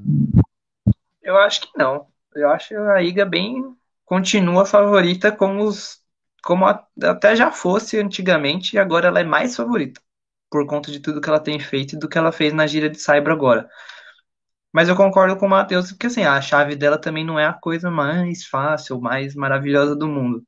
Mas até aí, digamos assim, para quem tá invicta, sei lá quantas rodadas, né, ela, acho que ela não fica muito preocupada com a, o que vem pela frente, ela tá enfrentando meio que de igual para igual, sabe? Simplesmente está passando por cima de qualquer chave que aparece. Então eu acho ela muito favorita. Esse quadrante final, como o Matheus falou, é muito duro. E a chave da Jabeu tá, tá difícil. E ela vem realmente desgastada, física e mentalmente. E ela é uma tenista que, digamos assim, ela já não é a. Assim, o físico já não é o mais forte dela no, no jogo dela. Então, e ela depende disso. Então, acho que ela pode ter algumas complicações no caminho. Essa segunda rodada com a Kvitova é bem chata, caso aconteça. Pode pegar Raducano, pode pegar Sakari, que é um que foi um jogo duro entre elas agora recentemente também no Mil. Então, eu, eu queria ver um pouco, né? Eu sei que a fase dela não é tão, não é tão boa, foi uma certa surpresa, né, para o mundo do tênis no geral. Mas a Kredikova pegou uma chave boa, teoricamente. Não é tão difícil para ela. Ela tem chances de chegar longe. E ela é uma tenista chata, né? Muito chata no cyber. Ela joga muito, ela joga bem, ela pode engrossar com é qualquer um. Essa é a palavra. Consistente. Ninguém quer enfrentar, ninguém quer enfrentar a. A questão da Kretkova é só o físico, como que ela vai chegar. É, não sei, ela não vem muito bem, né? Mas realmente, vamos, né, vai, pode despontar. E ficar de olho na Pegula, o Matheus falou, né? Pode ter uma, uma oitavas de final ali com a. Ela pode duelar com a Pliskova e depois né, pode pegar. Pode estar ali nessa mesma chave da Sviatek, da, né, da Halep, mas é uma tenista que está numa fase muito boa. E eu nunca descarto a Badosa, né? A gente vem falando dela há bastante tempo. Ela não fez tanto, não, um torneio tão, tão legal agora, mas ela é uma tenista perigosa, principalmente no Cyber. Então, a chave dela também é difícil, porque ela pode pegar a Ribaquina logo na, na quarta rodada, pega talvez Sabalenka, né, dependendo de qual Sabalenka vai jogar. Se ela vai estar num dia, né, num, num dia bom, ou se ela sempre vai estar num dia só de dar bicuda na bola lá na tela e, e ir embora o mais rápido. Ela vai estar num dia bom no dia Sabalenka, né, Eloy? É, exatamente. E ficar muito de olho nessa questão das, dessas, dessas primeiras rodadas, né? Porque o feminino tem muito disso, né? Tem algumas surpresas no meio do caminho e algumas inconstâncias, né? Coisas que são mais imprevisíveis, que, que é legal, que dá a graça, né? Do, do feminino, do feminino também. E que pode acontecer. Então, por exemplo, Osaka Nizimova. Vá apostar nesse jogo. Difícil. Contra Veiton Milanovic, Fernandes e Mladenovic. A própria Halep com o Ju, né, que o Matheus falou. É, é, Badosa e Ferro. São, são alguns confrontos que podem ser complexos, entende? E eu ainda apostaria muito na Isotec por tudo que ela vem fazendo. Pela construção, eu sei que é chover no molhado, mas não consigo dizer tem uma que tem frase no futebol que é assim, quanto mais você tá ganhando, quanto mais você tá ganhando, mais perto você tá de perder, né? Ariane Ferreira, o que você acha que pode acontecer no feminino? Será que vai dar lógica ou podemos ter surpresas? Uh, surpresa a gente sempre pode ter, né? torneio feminino. Então, eu acho que essa é a grande qualidade do circuito WTA. As pessoas falam, ah, as meninas são muito estáveis. Eu não chamo de estabilidade, eu chamo de equilíbrio, né? Uma coisa é, a gente começou a comentar a chave masculina e a gente já estava botando o Nadal nas quartas de final contra o Djokovic. É, apesar de eu achar que é bastante complicado, enfim. É, eu acho que a, o problema da Svontek pode ser a Yastrenska na segunda rodada porque a Sonsonova deu problema para a Sviatek, uh, Sviatek, Svontek, Svontek é o jeito que pronuncia o nome dela corretamente. Uh, mas a Svontek, toda vez que ela tem um problema com uma adversária, o jogo da frente parece que é uma vingança. Ela não, ela não se satisfaz em ganhar, ela tem que humilhar. Ela fez isso com a Halep em Roland Garros. Ela tomou a sova da Halep em 2018, 2019 é, que a Halep ficou com vice-campeonato, e em 2020 ela deu uma sova na Halep, ela deu uma aula para é, parecia uma uma top 10 consolidada dando, jogando contra uma juvenil. Foi um absurdo que a Montec fez com a, com a Halep aquele ano. Então, eu, eu tá, tá todo mundo apontando para a Samsonova, eu já acho mais e, e, outra, assim, a Iga parecia que estava com algum desconforto naquele jogo. Ela já já desistiu, ela até desistiu de Madrid por uma, um, um, problema no braço, agora não lembro se era no ombro, se era no cotovelo, não lembro exatamente. É, então, tudo depende também de como ela está fisicamente. É, mas eu, eu vi a, a, a Svontek contra a Samsonova desconfortável com alguma coisa que não era só o que a adversária estava fazendo para ela. Né? E eu não estou tentando tirar o mérito da, da, da Samsonova, não. A Samsonova vem numa crescente no circuito e tem sido muito sólida. Mas eu acho que o problema pode ser a Yastrenska por uma série de coisas, e a começar pelo estilo de jogo da, da, da Yastrenska, até a questão de que a Yastrenska é ucraniana, e a Yastrenska tá puta com o circuito, é, e tem uma série de coisas que ela que isso pode acontecer com as tenistas ucranianas na chave, elas podem derreter por estarem vivendo o que estão vivendo, quanto algumas delas podem é, explodir. E aí é, é, uma questão de que a gente vai ter que ver. A, a Ostapenko, para mim, a Ostapenko vai passar da Halep. Então, muito provavelmente, o, o entroncamento da, da Svontek vai ser a, a Ostapenko, e aí eu concordo com o Matheus. A Ostapenko tem jogo para desestabilizar a Sviatek. É, ela pode desestabilizar a Svontek, se ela desestabilizar, aí a Svontek vai para o buraco. É, porque é mais ou menos assim que tem acontecido as derrotas dela desde 2020 ela, ela se desestabiliza e aí ela parece que ela esquece o que ela o que ela estava fazendo certo para atravessar a adversária. A, a eu não conheço essa adversária da Pliskova, nunca nem tinha ouvido é Pliskova, é, eu nem nunca tinha ouvido falar dela, mas eu não sei, eu estou desconfiada da Carolina, acho que ela cai na estreia assim. Eu não sei o que essa menina faz, eu não conheço, nunca vi jogar. Uh, posso estar falando uma grande besteira, mas é, é, a, a Pliskova, tudo bem que ela ficou o ano inteiro sem vencer duas partidas e venceu logo agora para Roland Garros. Só que ela tem muita coisa para defender.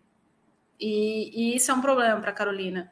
Quando ela fez final no US Open, ela caiu, acho que na segunda rodada no ano seguinte. Então agora também tem esse problema para ela. Agora, se ela for ganhando confiança, porque daí ela vai ter umas adversárias difíceis, ela pode ter a Pauline ou a Alexandrova, e, e aí se ela conseguir essas vitórias, pode ser que lá nas quartas de final ela crie algum problema para a Svontek. Mas a Svontek tem todas as armas para destruir o jogo da Carolina. Um deles é correr e a Carolina não corre. Uh, eu tinha visto. É, tem alguns, vocês falaram na Kazatkina eu já acho que a Kazatkina ela só vai empolgar se ela passar da Peterson, porque a Peterson é a, a clássica jogadora para desestabilizar a Kazatkina em quadro. É, o estilo da Peterson é para destruir o jogo da, da, da Kazatkina. A Peterson sempre vai correr para uma bola mais que a Kazatkina. E isso é um grande problema. Eu teria atenção nesse enquadramento da Badossa. Uh, acho que a Badossa é a favorita nesse quadrante. Uh, ah, mas a Sabalenka, gente, a Sabalenka é a Sabalenka. A gente não sabe qual Sabalenka vai jogar, né? Então, como a gente não sabe ainda, a gente não pode apostar na Sabalenka. Uh, a Badosa tem um confronto difícil, que é de terceira rodada, que é a Kurdemetova. A Kurdemetova de todas as russas é a que melhor joga no Saibro, de todas, inclusive da Sansonova. Ela joga muito bem no Saibro, ela é uma jogadora muito leve, ela tem uma linha de base muito boa, é, ela tem um backhand muito bom, e jogadoras com backhand muito bom dão problema para a Badossa. Não. E aí, é indiferente se é de uma mão, se são de duas, a maioria das meninas do circuito tem backhand de duas mãos.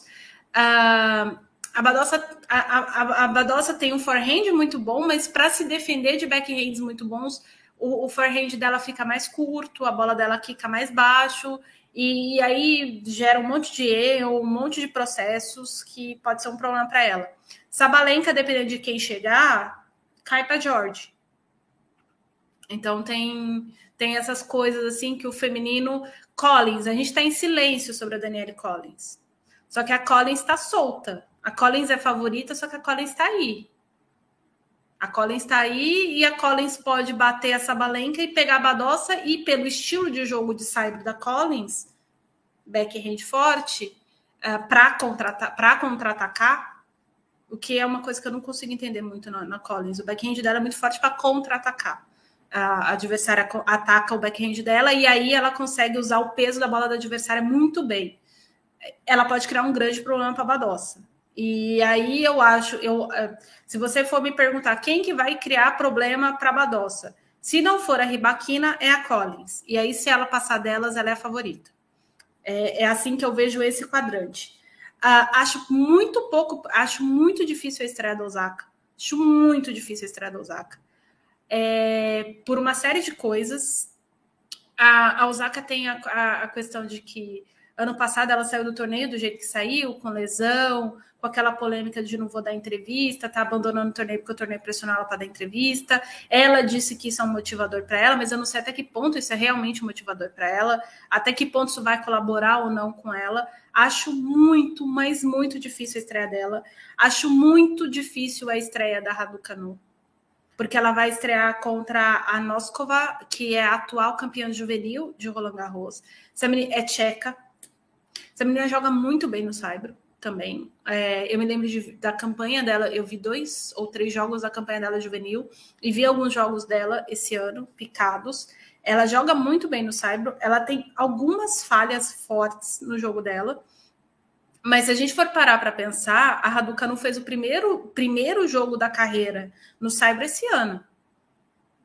Profissional. Ah, mas ela jogou juvenil. Sim, mas ela não teve sucesso no juvenil, no Saibro, né? E, e a Raducanu está naquela fase de que ela ainda não sabe o lugar, ela ainda não encontrou o lugar dela dentro do circuito, ela é muito nova. Ah, mas as meninas despontam muito nova. É, tem, tem, gente que consegue conciliar bem esse negócio de despontar muito novo, tem gente que não consegue. Eu não sei quem é a, a, a, a Raducanu ainda. Se ela é essa pessoa equilibrada ou não. Se a Raducanu passar da Notskova, ela tem uma. Ela, ela pega a Sasnovich a Sasnovich é muito chata e a Sasnovich tem um backhand acelerado, de paralela, encurtando a bola, porque a bola da Sasnovich não tem topspin, que é muito difícil para o jogo que a Raducanu faz. Então, assim, a Raducanu tem problemas de primeira rodada, segunda rodada, não sei até onde ela vai direito. A Halep, por tudo que o, o Matheus estava falando da, da Ana, da Ana Conhu, a estreia da Halep também é difícil. A estreia da Halep é difícil. É difícil porque é um jogo que encaixa, é difícil porque a adversária está tentando se ressuscitar no circuito, é difícil porque ela também vem enfrentando problemas, então ela tem toda essa questão de, da troca de treinador, de, de, tá com lesão, de ter vindo de lesão, de não ter conseguido resultado.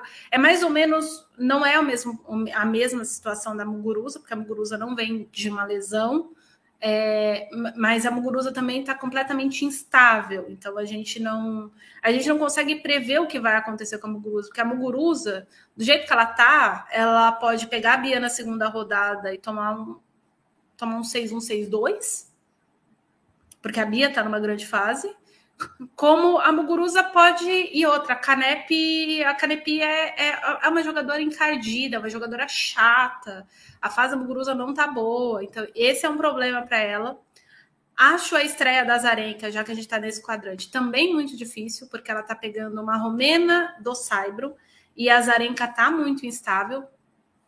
Isso é um problema. Então, uh, sobre a Ketkova, é o que vocês falaram, eu concordo com vocês. É físico, e se ela não estiver bem fisicamente e avançando, aí ela pode ter algum problema contra a, a cisteia, mas também não sei se a cisteia passa da Tatiana Maria, sabe? E aí, se a Tatiana Maria passar dela, a Tatiana Maria não não passa da Stephens, e aí, dependendo de como tiver, a Stephens. Porque essa é uma outra coisa, a Stephens também é finalista de. de é, a, a, gente tá falando de um monte de campeã do torneio, sabe? Uma enfrentando a outra, então isso é, é uma coisa assim, gente que conhece bem o torneio, gente que joga bem a campanha. O, a última estreia que eu queria chamar a atenção é a da Kvitova. A, a, Ana Bondar joga outra, outro nível, né? Ela tava, ela conseguiu bastante resultado aí na América do Sul e depois veio para a Europa e conseguiu alguns bons resultados. Uh, ela é uma jogadora que melhorou muito no Cyber. E a Kvitova, a Kvitova para mim é, virou uma incógnita recentemente no Cyber. Sim, não, não dá para esperar muito e aí ela dá alguma coisa, aí na semana seguinte ela não dá nada. Eu não sei que tipo de transição que ela está passando por ela né? Então tá, acho a estreia dela muito difícil e acho que se ela chegar na ONS, ela não passa da, da JBU, ela não vai passar. Acho que ela não passa. Keber também tem uma estreia esquisita, não vou dizer que é uma estreia difícil, é uma estreia esquisita. É, tem esse quadrante com a, com a, com a que ela pode pegar Sazovich na terceira rodada. Keber defende muitos pontos. A Keber tem dificuldade, é, não é como a Pliskova, mas Keber tem dificuldade de defender pontos. Então, não sei se ela se sente pressionada. Então, não sei se o que, que dá para esperar muito assim dela. E vocês falaram que acham difícil o jogo da, da Fernandes contra a Madenovic. Eu acho que se a Fernandes perder da Madenovic, ela perdeu dela mesma, porque a Madenovic tá uma fase estranha ainda faz uma semana ok, daí depois não sei o que. Eu não sei o que acontece com a Mladenovic. E acho que a, a Fernandes tem muito mais, muito mais recursos do que a Mladenovic, então uh, não dá muito. Andresco, eu tinha, eu tinha visto o que era da Andresco aqui. Só para finalizar, a estreia da Andresco é a Bonaventure, a Yanine Bonaventure. É uma estreia encardida para ela também, tá? É uma estreia complicada para Andresco que está tentando se, né? Andresco está tá voltando a encontrar as, as, as, vitórias dela. E aí, nesse caso, a gente tem uma, uma questão ali, Belinda Bentit, Sakari, que pode pode dar alguma coisa, quem sair vencedora desse quadrante aí para a segunda rodada, para a segunda semana. Mas, enfim, é feminino, é muito difícil postar em alguma coisa. E, Ariane, emendando já o assunto, você acha que a Bia consegue chegar na segunda semana?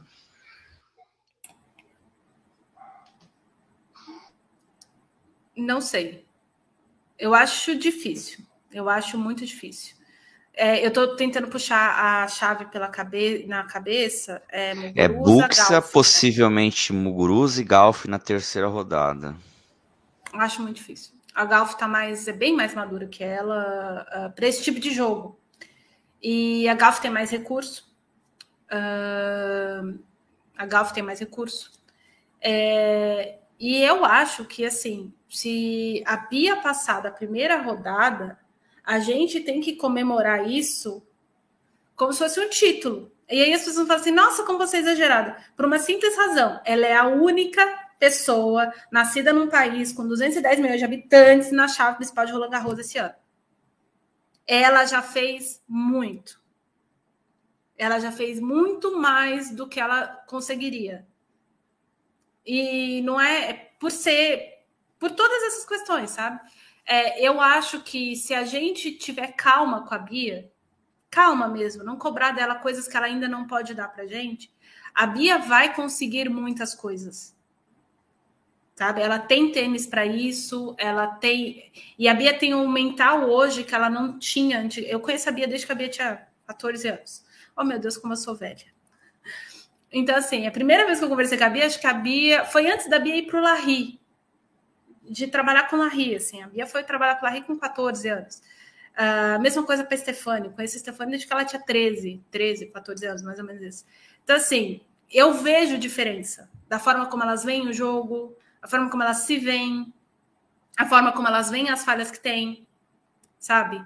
É, a Bia, e, e, e eu, eu tô dando um mérito para Bia que eu não vejo em homens. A, a Bia e a, a, Laura têm isso muito, assim. Elas são extremamente conscientes dos, das dificuldades delas e elas não têm problemas em falar da dificuldade. Elas não têm problema. A Bia, uma vez, há, um, há uns anos atrás, antes da questão do doping, ela falou para mim assim: eu, eu, eu estou lutando com o meu segundo serviço. E nessa época, se você pegasse uma estatística da Bia, a Bia botava 40% do segundo serviço dela em quadra para a bola rolar. Isso é muito assim. Então, ou o primeiro serviço dela funcionava, ou ela corria o risco de cometer uma dupla falta. E ela tinha isso, ela tinha isso consciente, ela estava trabalhando nisso, e além dela trabalhar em cima disso, que é o mais importante, ela não tinha problema de falar sobre isso.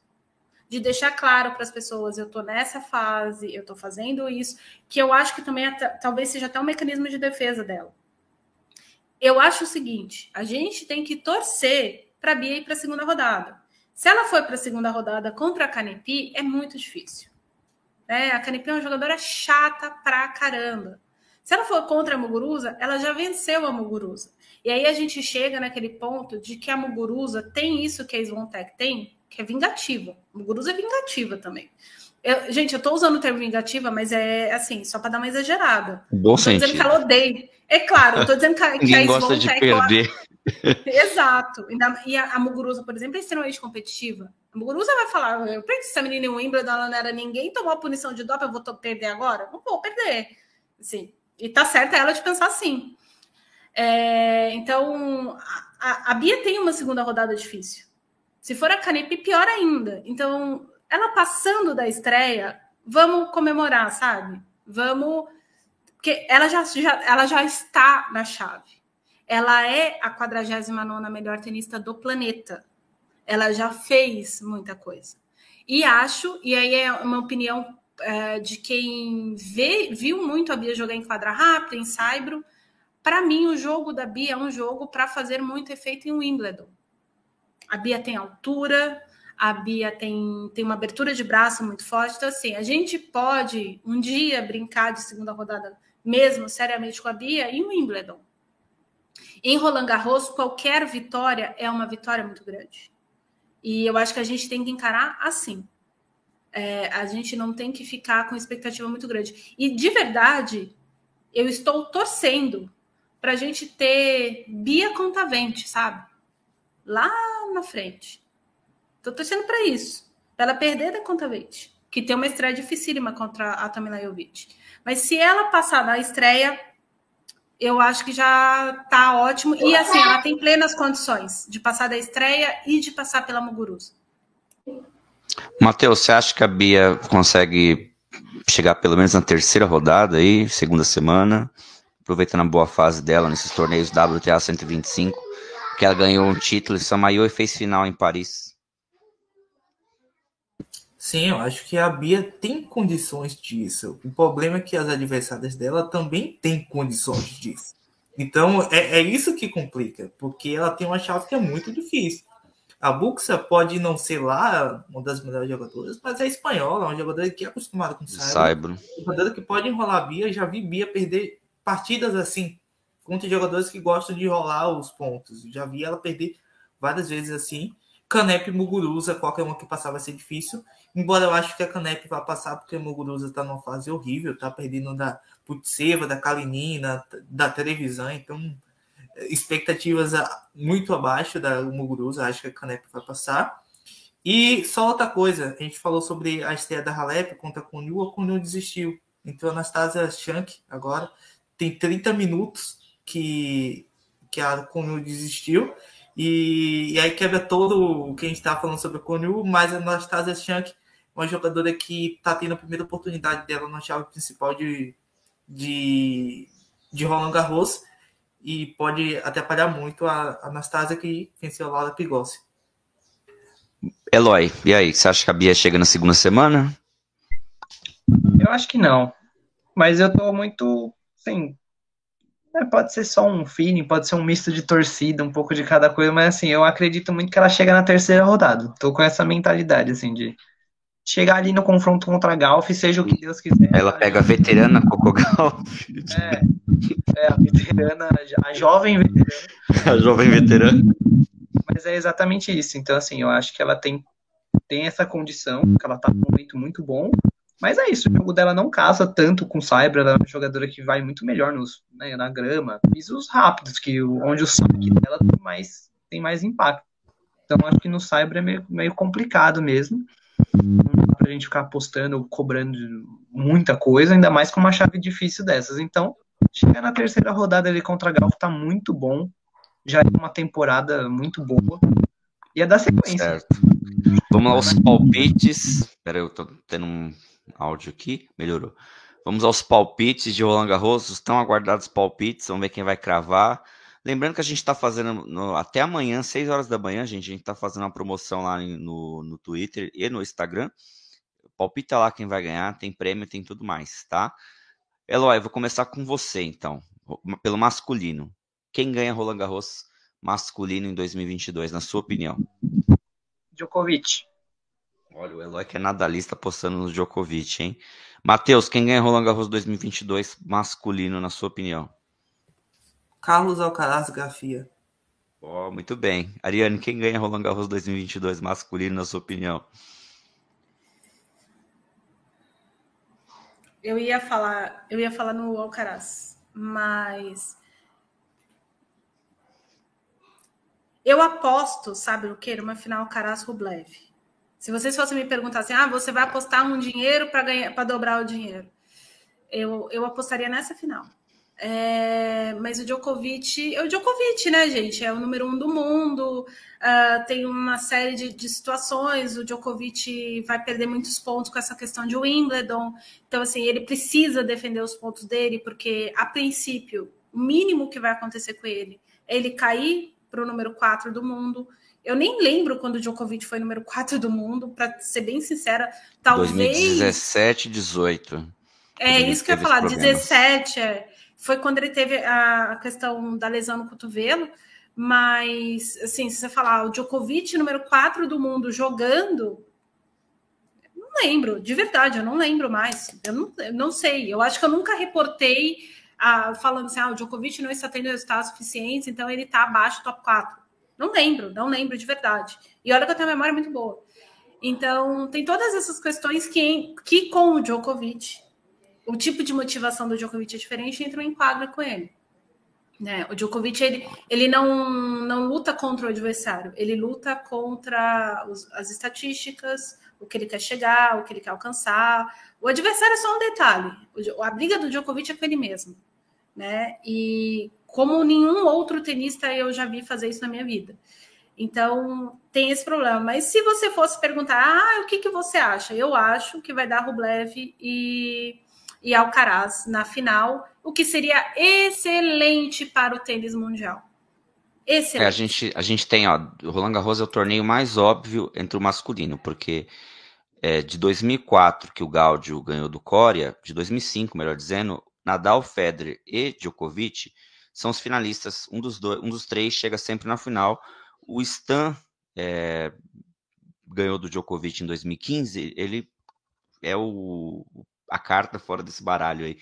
Porque sempre dá um dos três. É o, é o Grand Slam mais óbvio que, que tem, estatisticamente falando.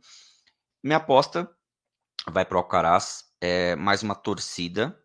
E um, por uma renovação que a gente vem discutindo há vários episódios aí. Eu, eu li a chave ontem, revi, vi os confrontos. Eu, eu fiz o que a gente faz na Copa do Mundo, deu Alcaraz e Tsitsipas, né?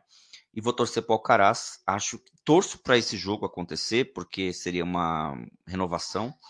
Mas é aquilo, é, não descarto Nadal, nunca se pode descartar Nadal no Saibro, ainda mais em Roland Garros. Em 2020 ele também chegou ruim e ganhou, né? Nas condições que o Saibro não era propício para ele, ele ganhou.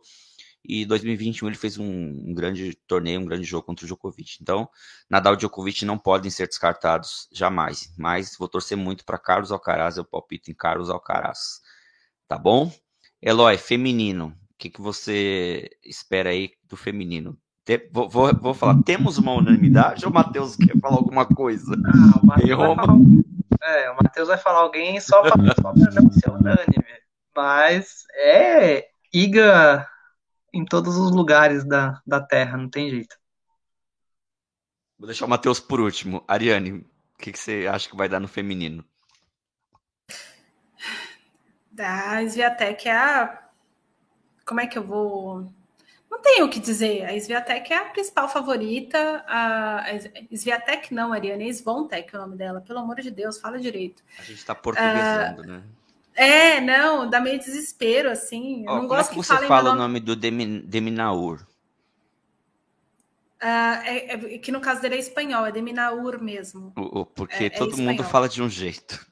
Mas, e, e, muita gente fala que é Deminaur. Uh, Deminal, Deminer, Deminur. Uh, né, não, Deminur, porque é francês, é. mas é, se eu não me engano, o pai dele é basco. Se for basco, é ou Extremadura, é Deminaur. Se ele for catalão, é Deminaur. Mas enfim, tanto faz. É, eu não sei, tem que perguntar para ele. Essa é uma coisa que todo mundo fez com a Sviatec, com a Svontec, mas ninguém fez com, com Alex. Uh, fizeram com a Aliassime também, né? Hoje Aliassime, porque muita gente fala errado o nome dele também. Mas enfim, uh, eu acho que a, a, Svontec. E, e, do outro lado, eu não sei nem te dizer quem que brota. Mas uh, vocês estavam falando da questão de, de Nadal e Djokovic. Acho que no feminino acontece uma coisa que vai que pode acontecer no masculino. Se o Nadal chegar para essa quarta de final contra o Djokovic, eu aposto no Nadal. Eu aposto no Nadal, eu não aposto no Djokovic. É, e a mesma coisa com a Kretkova. Kretkova, na verdade, que é o jeito que falo o nome dela. É, aposto nela para final se ela conseguir sair desses dois primeiros jogos que a gente tinha comentado. Mas eu acho que a, que a Svontek é a principal favorita, não tem. Eu não sei o que, da onde, de quem que o Matheus vai brotar, porque eu, eu só queria fazer um comentário que eu não fiz. A única pessoa jogando tênis. Existem duas pessoas que, se entrarem numa quadra jogando o seu melhor, que são profissionais hoje, que teriam condições de vencer a Svontek, são Serena e Venus Williams. Mas a Venus e a Serena teriam que estar jogando aquele tênis, não o, o pico, sabe? Quando elas eram o número um do mundo.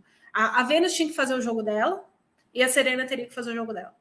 É, e a única jogadora que, que não enfrentou, mas que poderia ter enfrentado a Svontek nessa temporada, que tem tênis para vencer ela, é a Bart. É, a, a, única pessoa imbatível no circuito era a Bart. Eu não vejo a Svontek ainda imbatível. Ela está 28 jogos sem, sem perder, é, ela tem muito mais recurso que as adversárias mas ela está cansada. É, e você vê que ela está cansada. Então, ela pode ter problemas nas primeiras rodadas. Você vê. Quem, quem viu ela competindo em Roma uh, viu que a, a, a ONS não deu muito trabalho para ela, porque a ONS estava mais cansada que ela, porque ela tinha descansado uma semana. A ONS vinha de título em Madrid. É, então, tem essas questões assim que entram em quadra com, com a jogadora. Ela não é imbatível ainda. Dependendo do que ela fizer nesse torneio, aí a gente vai ter que começar a, a tirar as, as sabalencas do, do armário para ver se ela para. Mas eu aposto na, na Svontek. Beleza. Matheus, você vai contra nós ou você vai a favor de nós? Olha, eu acho que a Iga é a principal favorita do torneio, mas não é meu palpite, tá? Eu acho que meu, meu palpite é, é de uma jogadora que está voltando agora para o circuito e que quando chega num torneio grande, ela joga o seu melhor tênis, que é a Bianca Andreescu, que foi a jogadora que mais deu trabalho para a mais deu o nome disso é torcida, Matheus. O nome disso é torcida, não, não é palpite. É, é sério. É, a, a Bianca Deresco foi a jogadora que mais deu dificuldade para a Igziontech em Roma mesmo ela ter tomando 6-0 no segundo set, que não diz o que foi a partida, porque a, o que foi a partida foi o primeiro set, a Andresco ficou muito perto de ganhar o primeiro set contra a Elysion Tech. E ela tem jogado de uma maneira muito inteligente no saibro. Ela tem conseguido colocar todos os atributos que uma saibrista precisa dentro do jogo do saibro. Ela tem sacado muito bem, o que é muito importante, mas ela tem cortado bastante tempo, tem se aproximado da rede, tem dado muitas deixadas, tem quebrado o tempo, não tem jogando por, porrando como outras meninas. Então acho que ela tem jogado muito inteligentemente para um piso que precisa de paciência. E aí, o torneio está daquela forma que o Andresco gosta. É, uma primeira rodada que é acessível contra a Bonaventure, mas depois tem jogadoras que são boas, mas que não são tão boas no Cyber. Que é e outras coisas mais. Então, acho que é uma chave que ela pode ir muito longe se Andresco fizesse o melhor. Uma das coisas que eu estava conversando com, com o Steve outro dia, que assim, quando chegar na gira americana, tem duas meninas que são muito favoritas. É a Iga e a Andresco. Só que a Andresco, ela se sente melhor jogando no Cyber. Ela já falou isso, que é o piso favorito dela, do que nos outros pisos. E ninguém tá falando da Andresco, porque tá todo mundo diminuindo ela, porque ela vem de um longo período sem jogar. Então ela não entra com aquela sendo a jogadora ser batida como era antes. Então acho que ela vai chegar muito longe. Eu acho que ela é a única jogadora que tem a capacidade de vencer Ziontech hoje no Cyber, justamente por conta disso que eu falei, da variação dela e do estilo dela de jogar, e também da última aparição em Roma. E assim como a Mariane falou da Muguruza e da Canep, que quando perde de uma jogadora, elas vêm com mais raiva, a Andresco a mesma coisa. E ela fez isso é, em, em Indian Wells, em 2019, ela tinha perdido da Kerber no um ano anterior, em 2018, ela perdeu da Kerber de 1 e 2. E aí chegou em Indian Wells, no jogo que precisava, ela foi e ganhou. Então é uma jogadora encardida, eu acho que ela vai. É meu palpite, embora a Ida Ziontech seja a principal favorita. É. Eu não vou falar nada, Adriano, porque existe uma discussão. Existem várias discussões entre eu e o Matheus, o Eloy tá de prova aí muitas, muitas polêmicas. A gente está alinhando para fazer um episódio só de polêmica, porque o Matheus acha que a Andresca é melhor que a Iga e eu acho ao contrário, né? Mas isso aí é tema para outro episódio. Então, Mas totalmente o que o Matheus está falando. É... Mas o que o Matheus falou tem uma, uma questão que nem... pouca gente lembra, mas a, a Andresco foi iniciada no tênis na Romênia, não foi no Canadá. É, ela aprendeu a jogar no Saibro. Ela sabe jogar, é, tudo que todos os fundamentos dela foram fundamentados no Saibro. Então tem, tem essa questão a favor dela, né? É o piso dela e não é o piso da Iga, necessariamente, uh, porque a Polônia, enfim, a Polônia trabalha mais com quadras rápidas, que por um acaso não necessariamente são os lados positivos da Svontec, mas enfim, é, só, só por esse adendo. E a Svontec fez a preparação para Roland Garros na academia do Nadal que é mesmas condições, apesar de estar lá numa ilha.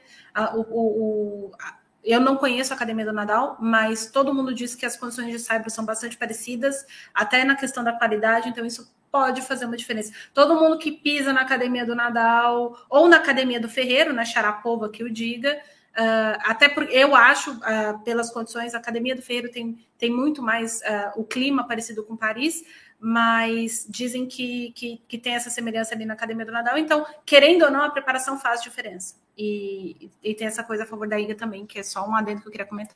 Tá, a gente está chegando nos últimos assuntos, pessoal. A gente não tinha pretensão de falar de Wimbledon nesse episódio, porque esse episódio é totalmente Roland Garros, né? E a gente vai falar de Wimbledon depois, de, depois do próximo episódio, que é falar do torneio que vai começar amanhã. Mas ontem surgiu a notícia, né? É, o Wimbledon tinha primeiramente é, banido os tenistas russos e bielorrussos, masculinos e femininos, de jogar ah, o seu torneio, e a ATP, WTA e ITF respondeu de forma veemente, tirando os pontos desse, de, do torneio. É, vai ser um grande slam com, com, a premiação, mas não vai distribuir os pontos, os dois mil pontos para o vencedor e os demais pontos para os tenistas que foram caindo ao longo do caminho. Para a gente é, é, de forma breve, assim, sintetizar esse assunto. O que, que vocês acham disso? Ariane, o que você acha dessa retirada, dessa resposta do, da, das instituições de tirar os pontos do torneio?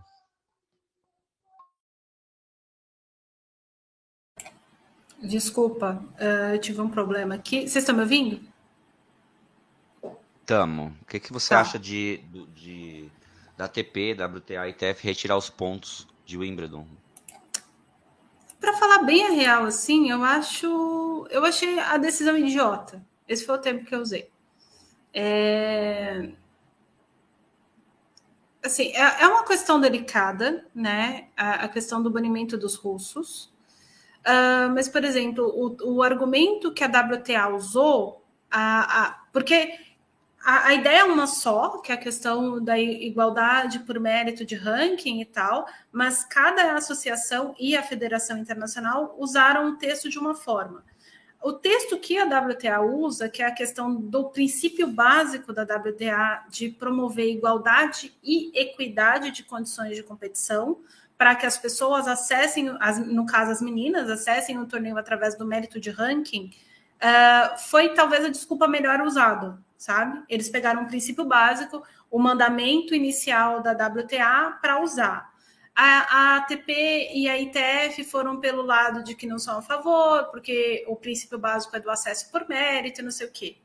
Eu acho hipócrita o texto da ITF, principalmente, dizendo que governos não têm que interferir nos torneios. Então eu pergunto, eu, eu até brinquei, onde é que está teu Deus, David Hargett? Porque onde é que estava a ITF quando a Austrália deportou o Djokovic? Entendeu? Assim, esse é o tipo de coisa. Ah, o governo não pode interferir quem tem acesso no torneio. Não, cara, se você se inscrever no Rio Open e não tiver visto de trabalho no Brasil, você não entra. Você não entra. Ah, mas eu sou espanhol. Ótimo, querido. Você entra como turista. Você não pode ganhar um real aqui dentro. Vai competir como? Não pode. Os países são soberanos e a Inglaterra proibiu a entrada de russos e bielorrussos em seu território. Inglaterra não, Reino Unido como um todo. Então, assim, o que o Wimbledon está fazendo é seguir as regras do país onde é sediado, primeiro ponto. Em segundo lugar, e isso está no comunicado, é não colocar a vida desses jogadores em risco. Porque o argumento, e isso é uma coisa que já estava sendo discutida e hoje se fala em público, era fazer com que todos os jogadores russos e bielorrussos, não apenas Medvedev, Rublev, Pavlyuchenkova, não, era todo mundo assinar uma carta em conjunto dizendo que era contra as barbáries, e o texto seria contra as barbáries humanitárias que estão sendo realizadas em território ucraniano por parte do exército russo. Só que a mãe do Rublev vive em Moscou. A tia do Medvedev vive nas cercanias de Moscou. Isso é completamente. Ah, para eles, eles são milionários, ótimo. O Medvedev é milionário. O Medvedev pode comprar uma casa em Mônaco e nunca mais pisar na Rússia. Mas e o resto da família dele? E, e nesse ponto, assim, a, a gente está falando de uma autocracia. A gente não sabe o que acontece dentro da Rússia. É mentira dizer que a gente sabe o que acontece dentro da Rússia. Uh, pode ser que não seja esse horror todo. A gente não sabe. Essa é a questão. A gente não sabe. E se fosse essa questão, assim, ah, não tem perigo, não tem perigo, ninguém tinha botado no tênis no war, no war na, no autógrafo da câmera. Ele tinha pegado o microfone em quadro e falado: o que está acontecendo na Ucrânia é um massacre. O meu país está cometendo um crime contra a humanidade. Mas ninguém fez. Então, assim, é...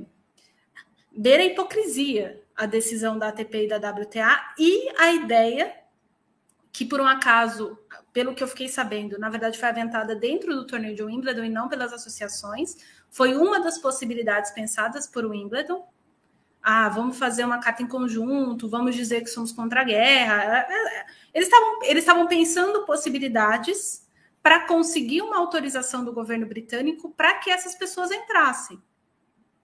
E é uma coisa que as pessoas não sabem, por exemplo. Uh, por, vamos, eu, eu não lembro todos os treinadores de cabeça, mas eu vou dar um exemplo idiota. O treinador do Albert Ramos é brasileiro.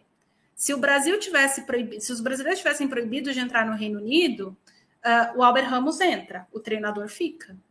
E tem uma galera no circuito que tem preparador físico russo, que o treinador é russo. Então, assim, não, é, não são só os jogadores. Existe uma gama de profissionais que trabalham no circuito que estão proibidos de entrar em Wimbledon por uma questão de visto. Eles não vão passar da imigração. Então, assim, ah, o país não pode interferir no torneio. Não pode? Onde vocês estavam quando deportaram a, a tenista tcheca do Australian Open? Eu esqueci o nome dela agora. Onde vocês estavam quando Djokovic foi preso? O Djokovic foi preso. As pessoas, ah, estava em. em é, eu esqueci até o nome do termo que eles usaram. Não, o Djokovic estava preso. O Djokovic era. tá preso. Se você puxar a ficha do Djokovic na Austrália, tá lá. Preso por não entrar dentro dos méritos de imigração do país. Isso quer dizer que ele é criminoso? Não, não quer dizer. Mas ele foi tratado como se estivesse cometendo uma infração. Como se um de nós tivesse entrar, tentar entrar na Austrália sem documentação, enfrentaria igual. Então, assim, se o governo não pode interferir, por que, que o governo fez o, o número um do mundo passar pelo que passou? Estou dizendo que o Djokovic é inocente, é isso, é aquilo, não estou dizendo nada disso. Só estou dizendo que, se a regra é essa, por que, que ela não servia em janeiro e ela serve agora? Esse é o tipo de, esse é o tipo de coisa que a gente precisa se questionar. É, a Tina, que está tá até assistindo, ela, ela comentou: ah, mas os jogadores não precisam pagar pelo que o governo faz. Isso eu, eu entendo, eu respeito. A Tina não é a única pessoa que argumentou isso comigo. Estou citando a Tina porque eu sei que ela está assistindo. É, mas a questão é: não é isso, não é sobre isso. Eles não estão banindo o Medvedev porque ele nasceu na Rússia, simplesmente. O torneio está banindo um comportamento russo. Ah, mas o Medvedev não fez a guerra. Claro que não. O Bolsonaro está matando índio e eu sou descendente de índio. Eu não tô nem. Eu não, é, se tem uma coisa que eu não estou fazendo, é genocídio indígena. Eu sou completamente contra. Mas as pessoas me param na rua para dizer que eu estou fazendo isso, porque a gente botou o Bolsonaro no governo.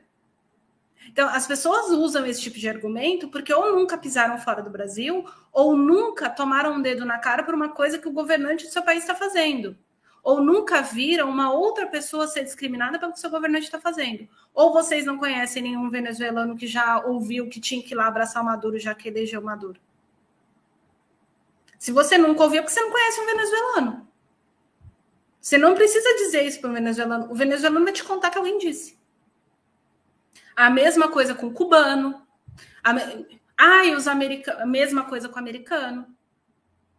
Ah, mas o circuito não bloqueia os americanos porque não sei o quê. O circuito, e, e esse é o tipo de coisa, se a gente for é, seguir a risca uma série de coisas que está acontecendo, por exemplo, tem jogador que se posicionou a favor da corta do. do nem vou falar o nome, para não criar problema. Mas assim, o, eu vou falar, o Nadal se teria se posicionado a favor da, da questão de tirar os pontos de Wimbledon. Tudo bem, é a opinião dele. Cada um tem a sua, eu tenho a minha. O Nadal joga o torneio de Abu Dhabi.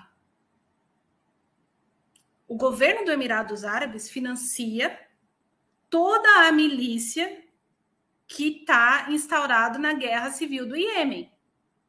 As pessoas estão morrendo de fome no Iêmen por conta da guerra civil. Mas o Iêmen é um paísinho desse tamanho. O Iêmen não está na Europa.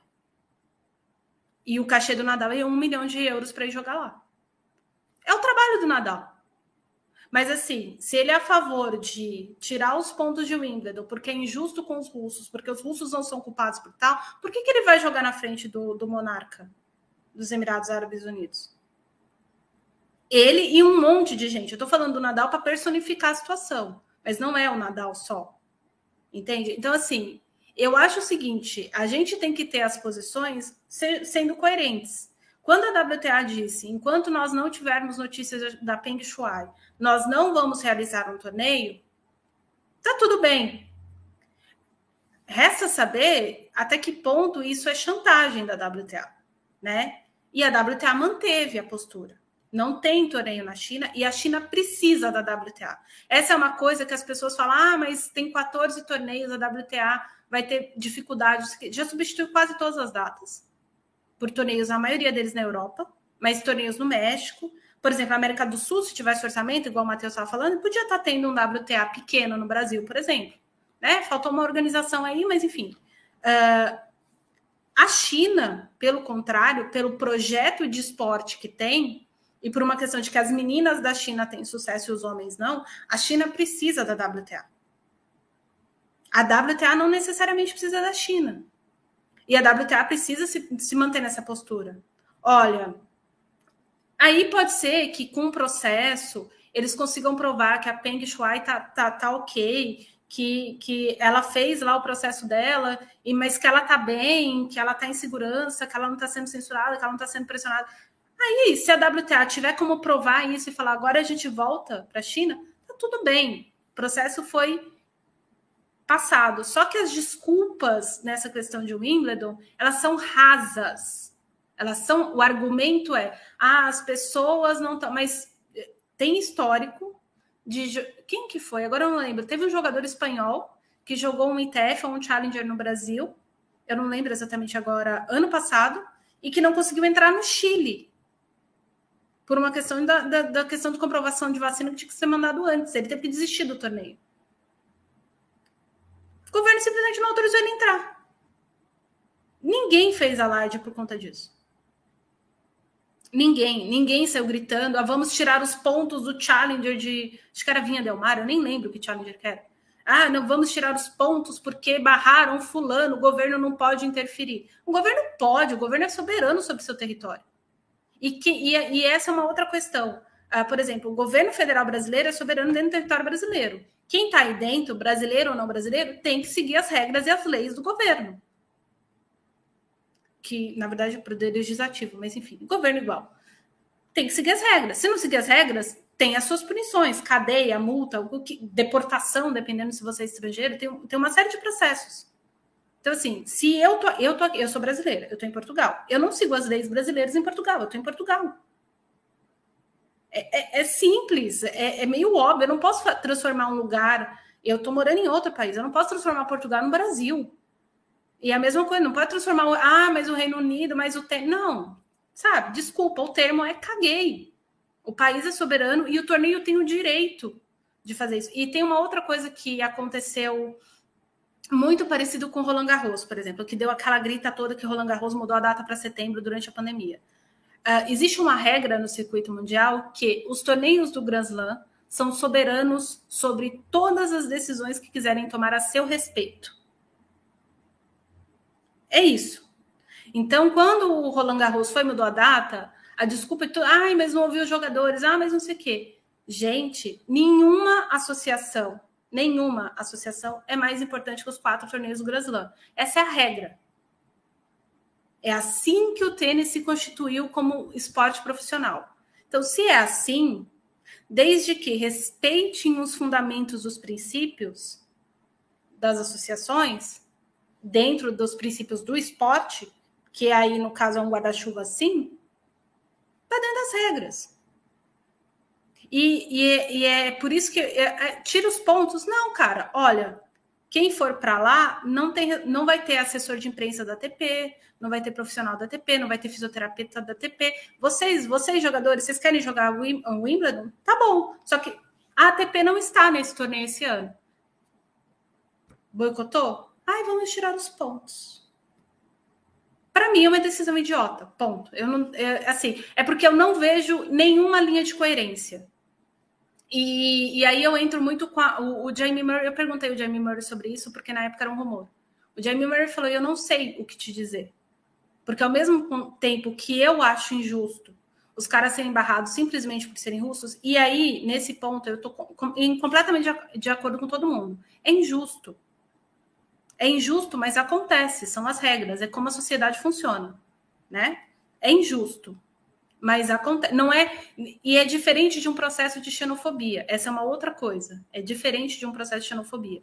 É uma regra. Eles estão sendo banidos porque o torneio está banindo os caras não por xenofobia, mas por conta de uma regra do país em que eles estão. É injusto. Só que o Jamie Murray falou a seguinte coisa: a gente tem 10, 12, 15, 20 jogadores e 15 jogadoras ou o dobro que vão ficar fora do torneio.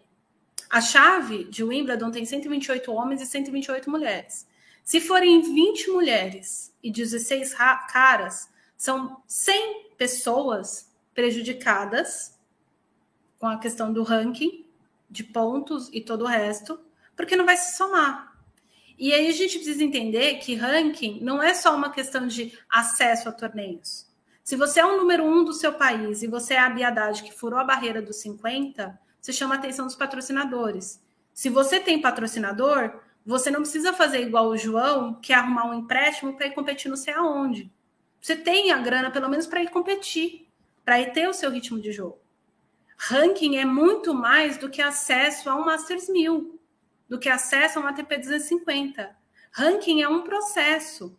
Tem país que fomenta o, os jogadores, que coloca eles em base, se eles estão em determinado ranking. Se você é top 200, você ganha uma graninha da federação. Essa graninha da federação banca uma semana no ano. Se você bancar essa semana e for campeão, você consegue bancar o resto do ano. Então, assim, é um processo que não é só estamos só tirando os pontos porque o torneio não é relevante. O torneio é relevante, o Djokovic vai cair. Pra... E outra, se a, se a ideia uh, era dizer. Se, se a ideia do, de Wimbledon fosse vamos banir os russos e tal, não sei o quê, eles tiraram os pontos. A não ser que aconteça uma coisa muito louca em Roland Garros, que o Zverev ganhe Roland Garros, que também não é tão impossível assim, o número um do mundo em Wimbledon vai ser o Medvedev de novo sem entrar em quadra. E aí não é questão. É, imagina o Medvedev a cabeça dele. Eu não posso entrar em quadra porque meu país está fazendo o que está fazendo e agora eu sou o número um do mundo. Isso é difícil para o jogador também. Isso é desrespeitoso com o jogador também. Então, assim, é, tentaram arrumar uma solução, e eu acho válido tentar arrumar uma solução, mas para mim a solução é ruim. Era só seguir as regras. O Medvedev então, tem acho que seis jogadores na chave de rally. A ATP, sei lá, podia. É, a ATP podia ter feito uma coisa excepcional, distribuir mil pontos. Ou tra transformar Rally em Masters mil. Sei lá. Podia ter criado alguma coisa, uma competição para se jogar paralela ao Wimbledon, que seria de acesso a quem quisesse se inscrever que não distribuísse tantos pontos quanto o Wimbledon, mas que distribuísse mais pontos, assim os caras iam ter a oportunidade de somar, porque isso também interfere, interfere para eles também. Sim, tem uma série de coisas que podiam ser feitas. Eles foram pelo básico, vamos tirar os pontos, vamos dizer para o Wimbledon, olha, você não vale nada. E aí entra a questão de que assim, quem tiver, por exemplo, com algum problema físico e não precisar da grana do torneio e saber que vai jogar o torneio no sacrifício, cara, você pode se poupar por duas semanas. Você não vai somar ponto mesmo. Você não precisa do dinheiro. Você está com problema físico. Você vai ter que jogar com injeção e analgésico. Você descansa. Você tem um exame para provar que você está com lesão. Você está dentro das regras de abandonar o torneio. Você não paga multa, não paga nada. E pode acontecer. E eu não acho que vai ter uma debandada gigantesca. Não acho.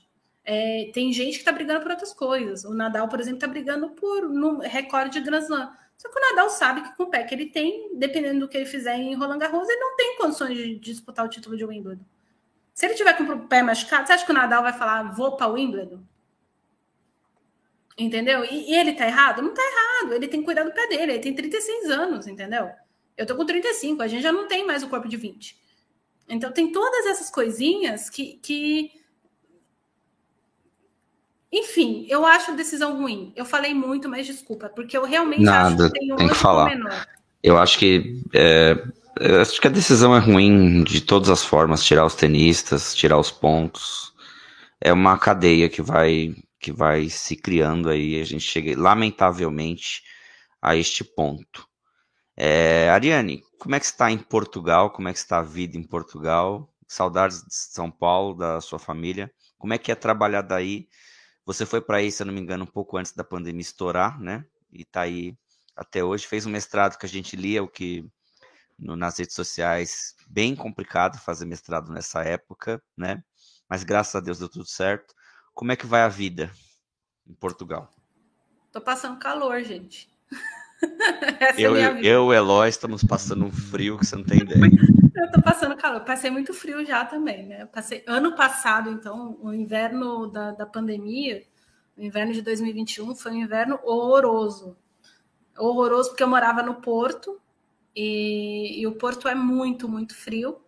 E ao contrário do que todo mundo imagina, a maioria das casas em Portugal não tem calefação. O sistema de aquecimento é, é bastante complicado, assim, você se aquecer e tal. Então, é meio parecido com o Brasil, quando bate um, um, uma, um, frio muito grande, você sente frio dentro de casa, é diferente dos outros países europeus, né? Uh, então, tem essa, essa questão, assim, uh, que foi complicada. Trabalhar daqui, para mim, não mudou muita coisa, na verdade, até porque a gente teve pandemia, né? Então, do mesmo processo que eu estava trabalhando de casa, eu estava trabalhando aqui. Aqui a gente tem acesso a alguns torneios a mais, né? E alguns jogadores que, que não pisariam no Brasil, enfim, então a gente tem essa, essa questão da mobilidade europeia que ajuda bastante é, o, o, trabalho, mas enfim, a questão orçamentária também entra em jogo, daí, né?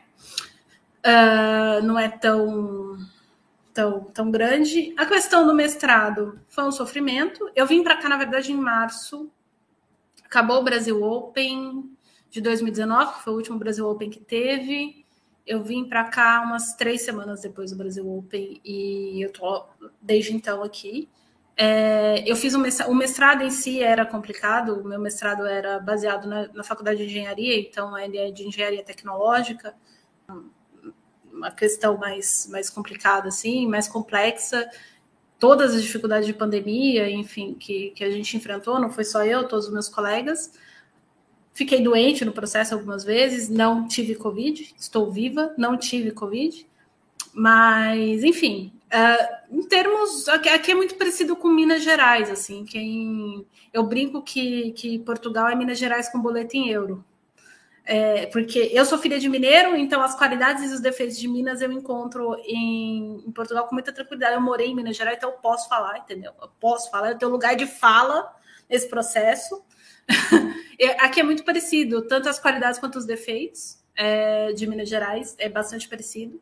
Então, não tem como você não se sentir normal, assim. Para mim, não tem, não tem um. Eu tenho um choque cultural de mentalidade, porque eu sou paulistana e eu sou paulistana mesmo. É, então, tem um choque de mentalidade que eu teria se eu fosse mudar para o Rio de Janeiro, se eu tivesse mudado para a Califórnia é, porque a mentalidade paulistana é uma mentalidade diferente, a cultura, a forma como a gente lida com os estranhos, e tem todo um, só, só quem é de São Paulo sabe que tem todo um processo. Tem todo um processo, a gente tem toda uma metodologia, né, que funciona muito bem, que para algumas pessoas é desagradável, né? Eu me encaixo super bem nela, uh, de dar oi para estranho e ficar só no oi também. Então, assim, essas coisas para mim são, são bem normais.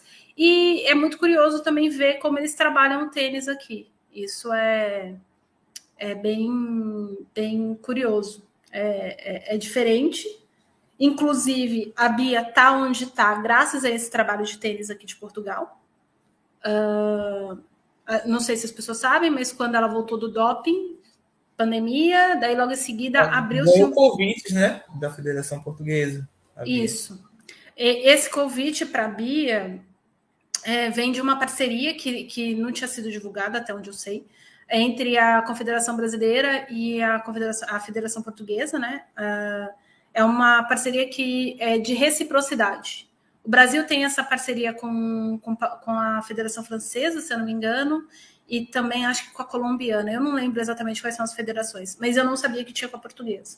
E eles tinham, já tinha uns dois anos que tinha sido assinado, foi assinado em Wimbledon de 2017, salvo engano, que o presidente da Federação Portuguesa me explicou. E, e aí eles têm isso de mandar uns jogadores portugueses para treinar no Brasil, para ver, para jogar os torneios e tal, com uma certa assistência da Federação Brasileira, e a mesma coisa para atletas brasileiros. Então, acho até que o Belucci está aqui em Portugal de novo. O Belucci teve um, um, período se preparando aqui em Portugal. E aí a Bia ganhou convite para os ITFs que teve aqui, uh, que tiveram aqui, aí ela fez uma sequência de vitórias absurda. A única jogadora que batia ela era a Georgina Pérez, que é espanhola, uh, e tem um jogo parecido com a Busca, mas ela é uma mulher alta, ela tem 1,90m. Eu nunca vi uma mulher tão grande na minha vida. Uh, era muito grande, muito grande. E, e, sacava muito, era um absurdo tanto que ela sacava. Então, ela era mais alta que a Bia, e aí ela tinha essa vantagem, e a Bia conseguiu aproveitar esse processo também, porque não adianta só você dar o convite, se o jogador não aproveita, não aproveita. Então, e aqui tem uns clubes, uh, tem muito clube, é, clube tipo clube social, que faliu. E aí o que então faliu por imposto, sei lá, imposto, normalmente os impostos prediais aqui são federais, né? Porque o país é muito pequeno. Uh, o que, que o governo fez? O governo foi pegando esses, esses clubes, no Porto tem um, uh, que foi onde foi disputado o Porto Open até, que era muito perto de onde eu morava. E esse clube fica perto até do Estádio do Dragão. Ele foi dado para a Federação Portuguesa. A Federação Portuguesa é responsável por ter a manutenção das quadras e organizar um processo de que o clube seja acessível para qualquer pessoa que queira jogar tênis. Então, o que, que a Federação Portuguesa desenvolveu? Você quer jogar tênis e você não tem dinheiro para alugar quadra. Aqui praticamente não se aluga quadra para jogar tênis. Você faz a carteirinha, você paga anuidade, e aí você entra lá no site do clube perto da tua casa, você o, o que fica determinado é que você tenha mais acesso ao clube que é perto da tua casa. É, você pega a agenda. Ah, eu quero jogar às nove da manhã numa quarta-feira. Se tiver horário, você agenda, você põe o nome da outra pessoa, você põe o número da, da, carteirinha de quem vai jogar contigo. Você pode postar que você vai fazer aula e aí você pode pagar um professor por fora. Então tem todo esse processo que gera um acesso maior a, ao esporte. E Portugal tem dois centros de excelência uh, de, de, formação esportiva. Um deles é, é aqui na região de Lisboa uh, que trabalha com essa questão de formação, né? Então, eles, eles fomentam os jogadores, você tem acesso a. Então, é um processo. Você foi selecionado para entrar naquele grupo. Né? Então, você, sei lá, você é do sub-12, você é do sub-18, você é do sub-24. Você tem acesso aos fisioterapeutas da, da Federação do Esporte, e aí não, não tem só. Eles têm, acho que, seis centros de excelência esportiva, mas que tem tênis são dois. Então você tem acesso a essas coisas sem precisar pagar do seu bolso. Né? E isso faz uma diferença brutal uh, no processo. Então, como eu disse, a gente não tem dois portugueses na chave, apesar de que o João Souza é uma outra coisa. É, a gente precisa separar. O João Souza se fez. Uh, o João tem um outro processo de carreira, também porque era um outro momento de Portugal. Uh, mas eu acho que para daqui adiante a gente vai ver muito, a gente pode vir a ver muito mais jogadores. É, o Gastão Inês me falou alguns anos atrás uma coisa interessante. Ele mudou de Portugal quando ele estava finalizando o juvenil para ir para os Estados Unidos, porque aqui não tinha competitividade. E aí toda essa estrutura para num processo. Portugal não tem gente. Então, se você não tem muita gente, e sei lá, eu não sei quanto, quantos porcentos da população portuguesa joga tênis. Eu não tenho essa estatística. Mas de todas as pessoas que eu conheço, eu conheço umas quatro que jogam tênis. Tirando as pessoas que eu conheço por conta do tênis, né? Meio óbvio. As pessoas normais, as pessoas que você conhece na vida. Meus colegas de faculdade, ninguém joga tênis. Né? Então, tem, se você não cria que a, o que a Argentina tem, muita gente jogando, você não consegue moldar muita gente excelente. Você consegue moldar um, dois, é, e aí, enfim, tem todo esse processo. Uh, eu acho que é isso. Vocês têm alguma dúvida? Vocês têm alguma curiosidade? Não, tá tranquilo. É, a gente queria que você falasse suas redes sociais, pessoal, te seguir. Eu e o Matheus, a gente seguia com você, conversava com você, é, mesmo antes da gente não se conhecer. A gente conhece o Matheus desde 2015, 2016, né, Matheus? E aí a gente viu que a gente tinha isso em comum, né? Depois o Eloy conheceu também. É, a gente queria que você divulgasse suas redes sociais, porque é sempre um comentário bem apurado, bem legal, que faz a gente refletir. E, particularmente, eu estou muito feliz de estar tá fazendo esse podcast com você.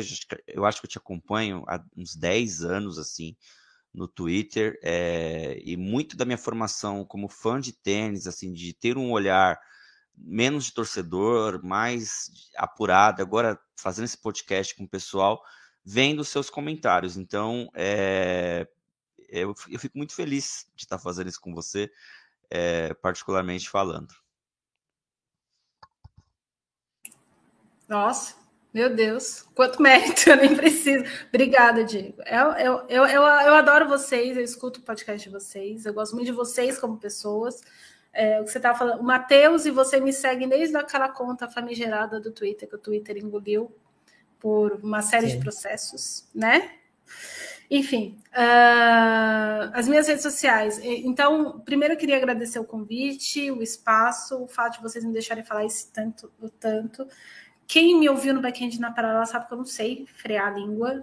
porque eu tenho esse problema de fazer conexões mentais. Então, se você for, se você está me ouvindo, não me conhece, quiser me seguir nas redes sociais, saiba que eu tenho esse problema, entendeu? Eu tenho um hábito maldito de, é, de contextualizar tudo e de tentar contextualizar, porque eu acho que a gente não pode ter opinião sobre tudo, e se a gente não entende o contexto, a gente não pode ter opinião.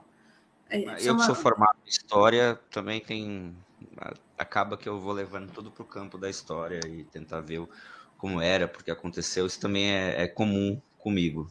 É, então. É, é, é, um jeito de ver a vida, não quer dizer que é o certo, mas é um jeito de ver a vida. Uh, minhas redes sociais agora são todas eu, Ariane F. Eu, Ariane F, acho que é fácil de achar. Uh, eu estou ainda criando uma linha no, no, no, Instagram. Não esperem muito de mim no Twitter, eu falo muito mal do governo, queria dizer isso. Então, se você é bolsonarista, eu acho que lá não é um lugar para você. Uh, então, eu já estou avisando, porque eu não tenho paciência, esse é um outro processo. Na verdade, eu sou uma pessoa muito paciente, é, mas eu não, não, consigo lidar com gente que não sabe dialogar. Uh, como vocês viram, eu falo muito. Então, se a pessoa não sabe dialogar, não, Uh, eu vi que alguém perguntou do back-end na paralela e me mandaram uma pergunta no Twitter também sobre o back-end na paralela. Jeff e eu uh, passamos por vários processos, então o podcast não está acontecendo por vários processos. Não, não tem. O primeiro processo foi a pandemia. Uh, o segundo processo foi a questão que o meu mestrado pesou muito. O, o Diego comentou que eu tenho um Rock SA, o Rock SA está parado tem quase um ano porque agora, como eu estou vendo essa questão de voltar para o Brasil, a gente está pensando em mudar o, o, projeto, então a gente precisa rever o que a gente vai fazer. É, Rogério e eu, no caso do, do Rock SA, mas no caso do Backend na Paralela é isso. Assim, o Jeff arrumou um emprego que demanda muito dele agora. O Jeff trabalha com publicidade, então quem tem amigo publicitário sabe. Publicitário não tem vida, publicitário tem emprego. É só isso que eles têm. Uh, então tem esse, essa questão. Uh, então a gente não sabe, é um hiato, porque a gente não encerrou o projeto. Porém, para nós dois, do momento de vida que nós estamos, e vocês precisam entender, eu, eu até brinquei com um seguidor uma vez assim. Eu vim para Portugal para acabar com as minhas economias, para então assim eu preciso retomar a minha vida toda e o, o, o, podcast demandava muito da gente, de tempo e de, de, de dedicação. E se é, e outra, assim, eu sou comunicadora, é o meu trabalho. Se eu estou entregando o meu trabalho de graça, ele fica meio difícil, sabe, de, de, de processar a, a, situação. É uma coisa que eu gostava muito de fazer. É, o Jeff também gosta muito de fazer o podcast, é, mas a gente está nesse entreveiro, então a gente não sabe quando volta. Uh, se a gente decidir encerrar de uma vez o projeto, a gente vai fazer um comunicado e explicar que está acontecendo isso, né? Até porque a gente tem muito ouvinte, a maioria das pessoas. É... E essa é uma coisa muito legal, Diego, Matheus e Eloy, para vocês é, terem em mente. assim. A gente teve muito ouvinte que ouviu o podcast, porque era ouvinte do Radiofobia, porque a gente estava dentro da, da Radiofobia, eram pessoas que nunca tinham ouvido falar de tênis né? E quando você traz, a gente tinha, tinha muito esse processo de comentar o jogo, o backhand do fulano e não sei o quê. O Fernando Merigênio faz isso na hora que o jogo está acontecendo, né? Então, assim, fica meio a gente ficar comentando em cima de uma coisa que já aconteceu. E o Fernando Merigênio manja muito mais de backhand do que eu, né? Apesar de que o backhand do Fernando Merigênio não era tão bom assim. Mas eu tô, eu tô citando fininho, mas assim, a gente tá falando de todos os comentaristas, Seriana, Gay, Domingues, todo mundo. Uh, tem esse processo. Então, assim, a gente trouxe e a gente teve uma galera, e uma outra coisa que me orgulha muito foi o fato, e eu sei que o Matheus luta muito sobre isso, foi o fato de que a gente fez com que os nossos ouvintes assistissem tênis feminino. Então, e é uma outra coisa que eu acho que a gente precisa trabalhar com os ouvintes. Então, assim, às vezes as nossas audiências, as audiências, elas estão naqueles lugares que a gente não sabe que as pessoas querem ouvir. E então tem, tem esse, essa coisa, assim, ficar só na bolha. Se a gente fica só na bolha, todo mundo quer que a gente diga ah, que, que tá tudo certo tirar os pontos de Wimbledon, porque coitado do Medvedev, entendeu? E não é assim que a coisa funciona, e pelo menos eu acho. Então tem esse processo, era as questões das redes sociais, e tinha outra coisa que eu queria falar que eu não lembro mais o que, que era. Ah, vocês tinham perguntado para mim do Nuno Borges. Uh, Nuno Borges, como eu disse, ele pode aprontar na estreia, caixa nova e tal, não sei o quê. Nuno Borges é um jogador da Maia, que é no norte de Portugal, uma cidade vizinha ao Porto, pertence ao distrito do Porto. foi uh, campeão do circuito universitário americano, tá? Então ele é daquela escola Riley Opelka, Sam Carey, John Isner, ele saca muito bem. Ele é alto, o que é uma, uma coisa. Ele e o, o João Souza são, são portugueses assim, é, é, portugueses que são altos. É uma raridade que tem aqui. O José Morgado do Twitter, ele é alto também. São as exceções. Morgado, Gaspar também é meio altinho, mas enfim. Uh, são exceções, são exceções.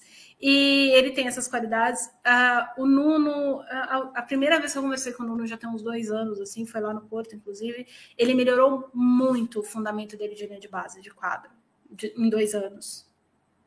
É, é um negócio absurdo o que ele melhorou de linha de base, o que ele melhorou de, de iniciativa. Ele tinha um problema muito sério de timing de bola de saber quando mudar a rotatividade da bola e tudo mais. E ele conseguiu isso competindo em Portugal.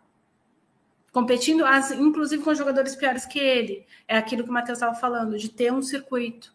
Eles tinham onde jogar, eles tinham onde ganhar dinheiro.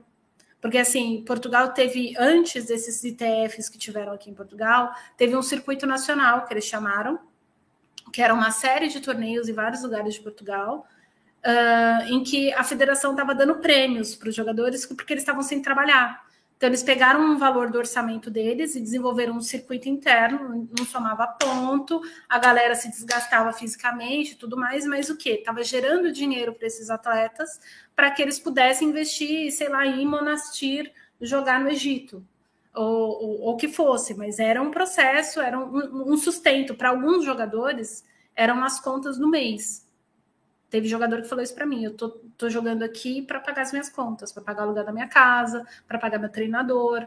Era para isso que as pessoas estavam jogando. E, e, e, enfrentando jogadores melhores e piores que ele, ou melhores que ele em algum fundamento ou não, ele melhorou muito, ele e o Cabral, né? O Francisco Cabral. O Francisco se desenvolveu mais na, nas duplas. Então, é o tipo de coisa que é para a gente observar, assim, para a gente aprender com um país tão pequenininho uh, coisas que a gente pode aprender, enfim. É, então, é isso. Uh, então, na, nas redes sociais, e assim, me sigam nas redes sociais, mas lembrem-se que eu não vou falar de tênis o tempo todo, eu não vou ficar comentando o jogo o tempo todo. Uh, eu tento olhar para o tênis de uma forma diferente. E é isso. Muito obrigada pelo convite novamente. E sucesso para vocês no podcast. Obrigado. É, Gente, vai começar Roland Garros amanhã. A gente tá com uma ampla cobertura aí, nós três. A gente. Os querem falar, é difícil gravar. Às vezes, às vezes a gente grava meia-noite. Já, já tivemos episódio de começar a gravar meia-noite para acordar na segunda-feira às seis horas da manhã, como a gente falou. Temos aqui um, um administrador, um psicólogo, um professor. A gente não é da área do tênis, embora o Matheus é, é, de nós três é o que puxa mais para o jornalismo, o Matheus já foi, foi cobrir o Challenger de Salvador, e é uma coisa que a gente, eu e a Eloy estamos brigando com o Matheus para ele virar jornalista, porque é, é o dom dele, né? E além disso, ela é música não, também, gente. então é, a gente tem várias coisas para para fazer aí. Eu já falei, vai pela, pela paixão, porque não dá dinheiro, é igual ser professor, né? É, mas a gente vai cobrir Roland Garros aí, vamos ter spaces quase que diariamente. É, o primeiro vai ser segunda-feira, 8 horas da noite, né, Matheus? Falando aí da primeira rodada, vai ser uma mesa redonda do tênis.